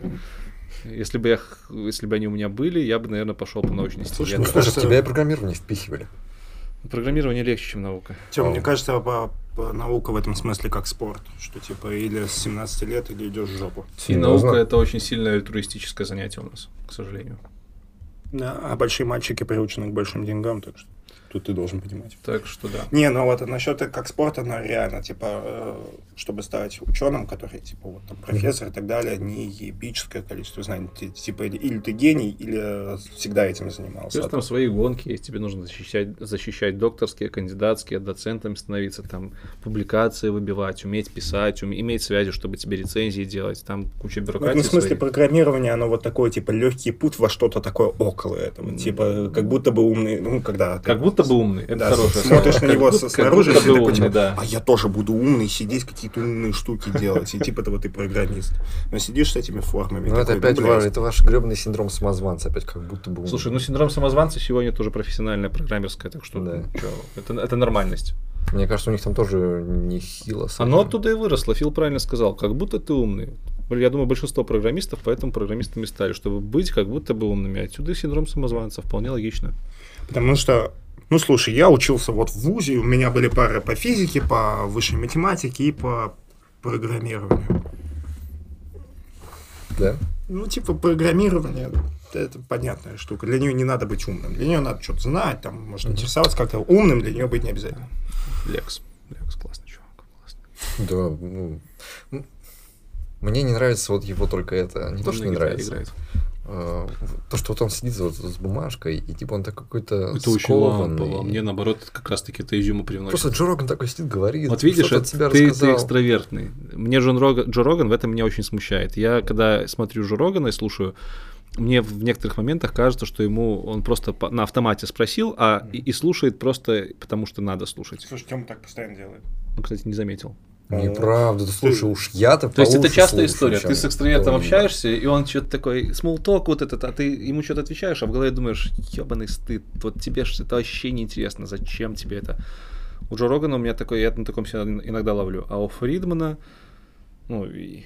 Вот как Я раз думаю, он меня, вот я в прям- эти моменты я и думаю, что Классно. человек не... Потому что я понял подкол, но я если слушаю, я какого слушаю. подкола? Я очень часто чувствую вот эту фигню, что я тебе про- произвожу длинное предложение, такой, «Мгм, а вот что Э, я от тебя хотел, вот сейчас, Бывает, прямо бывает. только что, вот это сейчас Я произошло». слышал, что ты сказал. Типа, смотри, э, Да, да, да, я понял тебя, Фил. э, Типа, да срать ему нахуй, он ждет, пока он вставит свое, «Мгм, смотри. смотри. Я брал интервью и так, и так. Вот недавно у меня меня позвали ведущим на Хайлоуд, полуведущим О, тиктоков. Ты был на Хайлоде? Э, А, я там мы с Антохой записывали тиктоки, э, то есть по также я сидя в этой студии разговаривал с чуваками. Это было там 14 или 15 интервью за две недели. Мы с ним, с- мы с Антохой страшно Слушай, я задолбались. для Team вообще. Lead Conf так делал. Только М? 5 Да. интервью для Conf. Ну, в общем, и... Короткие, но все равно. Да, и были интервью, где я типа просто говорил, э, и не особо там что-то готовил вопросы, то есть посчитал про человека, он начинает говорить, я подхватываю, мы говорим. А были такие, знаешь, вот из большой корпорации приходят, там все согласование, принесли список вопросов, мы записали, все таки давайте перезапишем по сценарию. И вот я сижу, у меня листочек с вопросами, которые должен задать, я задаю вопрос и сижу. И вот в эти моменты я понимаю, что я просто сижу и жду своего следующего вопроса и не слушаю Вот в этом и проблема. Вот в этом... Нет, это не проблема. Вот в этом и разница, мне кажется. Рогану не нужен листочек. Он в диалоге. И он, Он- слушает поэтому. Он, он, он, А когда у тебя листочек, ты как будто бы он не слушает, слушаешь. но он сам участник диалога. Мгм, А у Фридмана есть листочек, и он в данном случае просто задает вопросы. мгм. И ты полностью погружаешь в его гостя, потому что Фридман не в диалоге. Фридман Да, просто да. человек, который задает вопросы, иногда что-то там Ну, вот это разница интервью и подкастов, что в подкасте ты не про гостя узнать Да, пришел. да. Мы тебя можем позвать 10 раз. Да. Ну, типа, зачем про тебя узнавать 10 раз? Ну, всегда мы втроем там пиздец. И это сложно. Я когда в темный лес делал первый выпуск, я такой, типа, каждые пять минут я ловил в том, что вроде я должен включиться в разговор. Ну, во-первых, мне стрёмно, потому что тема сложная, а во-вторых, я не понимаю, как. Как так? Я ж, ну, я, я вопросы задаю. Какой диалог, о чем это? Бля, мне было так сложно вообще. Мне было катастрофически сложно. Вот нек- некоторые прям капец не шли. При этом к нам иногда приходят не подкастные гости. Есть, есть не подкастные чуваки. С ними не построишь разговор. Они либо лекцию читают, либо замолкают, ждут, пока мы заткнемся, ну, как, чтобы они читали дальше свою лекцию. Типа, пришел не подкастный чувак, мы с ним такие, блядь, блядь, не подкастный человек. Типа, он, ему не нужно, чтобы мы участвовали в разговоре. Он пришел своей аудитории читать лекцию. Это очень тяжело. Был один чувак, с которым мы прям поссорились из-за того, что он не хотел э, говорить со мной э, в компьютер. Он хотел отвернуться и говорить на камеру со зрителями. Я говорю, мы записали уже 14 интервью, где все говорят типа со мной, а камера снимает со стороны. Ну вот это обычно интервьюшная. Он такой, нет, нет, нет, нет, нет. Если хотите, я могу уйти, мне не нужно это. Я буду говорить со зрителями. Ух, скольких мне сил стоило, чтобы не начать материться. Если бы я помнил, отвечаю, я не помню. А мне, кстати, было так много и так было скомкано, что я не я вас хотел спросить, почему у вас гости в камеру не смотрят, потому что мне что-то казалось, что если они будут в камеру смотреть, то я буду ощущать, что он говорит с вами через камеру, а не со мной. Да, мне нравится это ощущение. Это очень киношное ощущение. Вот когда ты типа снимаешь разговоры в кино, Ага. там же есть вот это расстояние плана, смена монтажа идет на, э, на то, чтобы погружать тебя в разговор как наблюдателя. Ты не участник, говорят не с тобой. Да. Ты наблюдаешь со стороны. И когда ты немножечко отстранен, они говорят между собой. Ты подключаешься ближе и берешь одного человека с угла, и ты как бы больше принимаешь его точку зрения. То есть здесь столько способов влиять на восприятие и симпатии какому-то герою, монтажом, Мгм. ракурсами всем таким, что это очень круто. Я про это смотрел, читал, я фанат этого. И поэтому мне такой, вау, подкаст. Мне хочется, чтобы люди пришли и, знаешь, вот это вот ни с того, ни с сего разговор начался откуда-то вообще. с- Он, он пришел сюда не сначала, он пришел в комнату, где уже люди говорят. И он такой, так, мне надо приложить усилия, чтобы влиться в этот разговор. И такой начинает ну, там, внимательно слушать. Кто-то нет, кто-то такой сразу, ну нахуй, я не понимаю, что они говорят, уходит. Ну и пошел вон. Короче, это, блин, магия, наука тоже, это круто, я вообще это обожаю. Послезавтра интервью должно выйти с чуваком, который неделю сидит, и никто не знает, где и что с ним. И типа, Уже после того, как ты сделал интервью? да, месяц назад я взял интервью у директора Хостербая, собственно, толстовка оттуда. Хостербай это наш национальный, можно сказать, там, ну, типа, Да, я отечественный сейчас угадаю хостер. хостер, да. Они с Тутбаем начинали вместе, про них все знают, они, типа, держатели белорусской доменной зоны сейчас, очень на хорошем счету у людей, вообще классные ребята. И вот мы сделали с ним выпуск про домен, мне вроде как послезавтра, завтра нужно выйти, послезавтра. А чувак сидит неделю, никто вообще про него ничего не знает. Его забрали вместе с Тутбаем.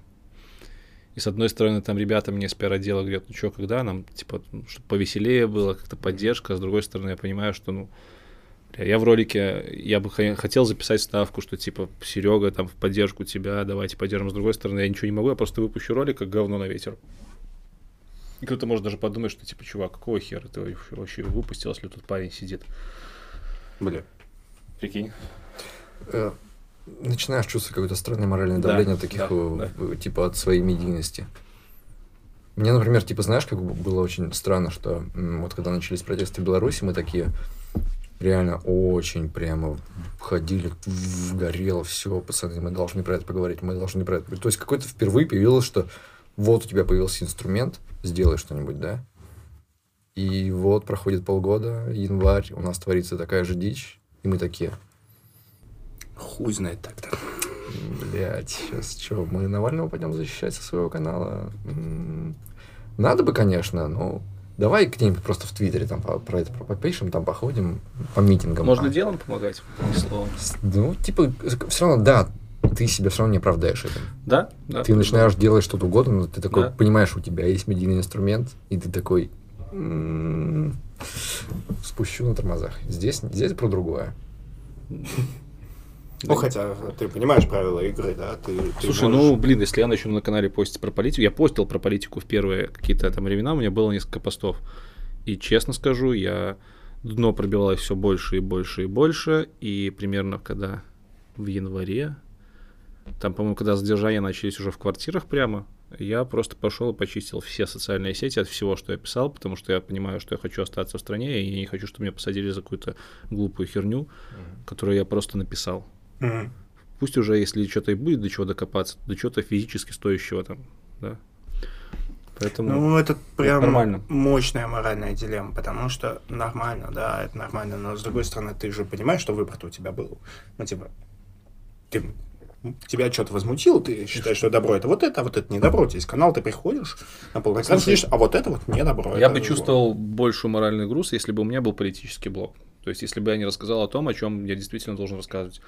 так как у меня блок айтишный, он межнациональный, и я считаю, что, ну, чуваки, которые ожидают от меня прям ярой инфоподдержки в, в политическом русле, могут идти нахер, потому что это все-таки про айтишку, и айтишка максимально не политична. Если вы хотите про политику поговорить, пожалуйста, кофеечек взяли и погнали без камер разговаривать и делать свои дела.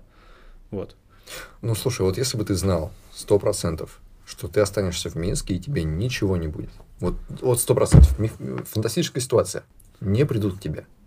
Ты бы говорил на канале Конечно. про это? Да. Естественно. Мне кажется, я бы прям... вот я, я, резко я бы наплевал на аудиторию, конечно. У меня сейчас немножко другого рода моральная дилемма была. В Украине у них же э, наши юристы белорусские, многие уехали в Украину и помогают там делать DI-City. Это я, насколько, я не сильно в вопросе разбирался, но, насколько понимаю, это что-то типа экономической зоны для айтишников, похожее на то, что было в Беларуси, ПВТ. И у местного сообщества айтишного украинского сильно бомбануло, потому что там, короче, свои левые законы под, под это хотят подписать, там какую-то коррупцию провести, и они там целую петицию сделали о том, чтобы эту DI-City не, не развивали. И ко мне приходил основатель петиции, многие ребята, и просили, типа, ну, запости что-нибудь, напиши на канале. А я такой, бля, чуваки. Вот вы понимаете, у меня 50% россиян, 26% украинцев. Вот я сейчас про Украину начну писать. Ладно, белорусы, у нас своих проблем. Что мне россияне скажут? Они такие, ну да. Мгм. Я такой, ну блин, говорю, максимум, что я там, сторис запилил, говорю, украинским подписчикам, пойдите подпишите. Ну, Говорю, максимум. типа. Я не политический блогер, у меня куча разных лю- ребят, у которых разные вообще мнения. И Блять, в этом смысле... они обращаются не туда, куда надо. когда ты станешь, становишься, типа, в каком-то смысле компанией, я просто сейчас думаю про вот большие компании с пиар-скандалами, типа, эти патриархат поддержали, эти феминисток, эти Путина, а эти, э, там, Навального, да, и целая куча аудитории уходит. Пиар-скандал, типа, кого угодно, за кого угодно выступи, и сразу половина людей, которые тобой пользуются, скажут, пошел ты нахуй. А типа ты, ты, же, ты же не можешь, тебя смотрят, блин, Ну, надо Очень пропагандировать то, о чем ты говоришь. Я, да, там, вы, я, еще кто-то, мы лидеры мнений, но мы лидеры мнений в IT, не в политике, не забывайте это.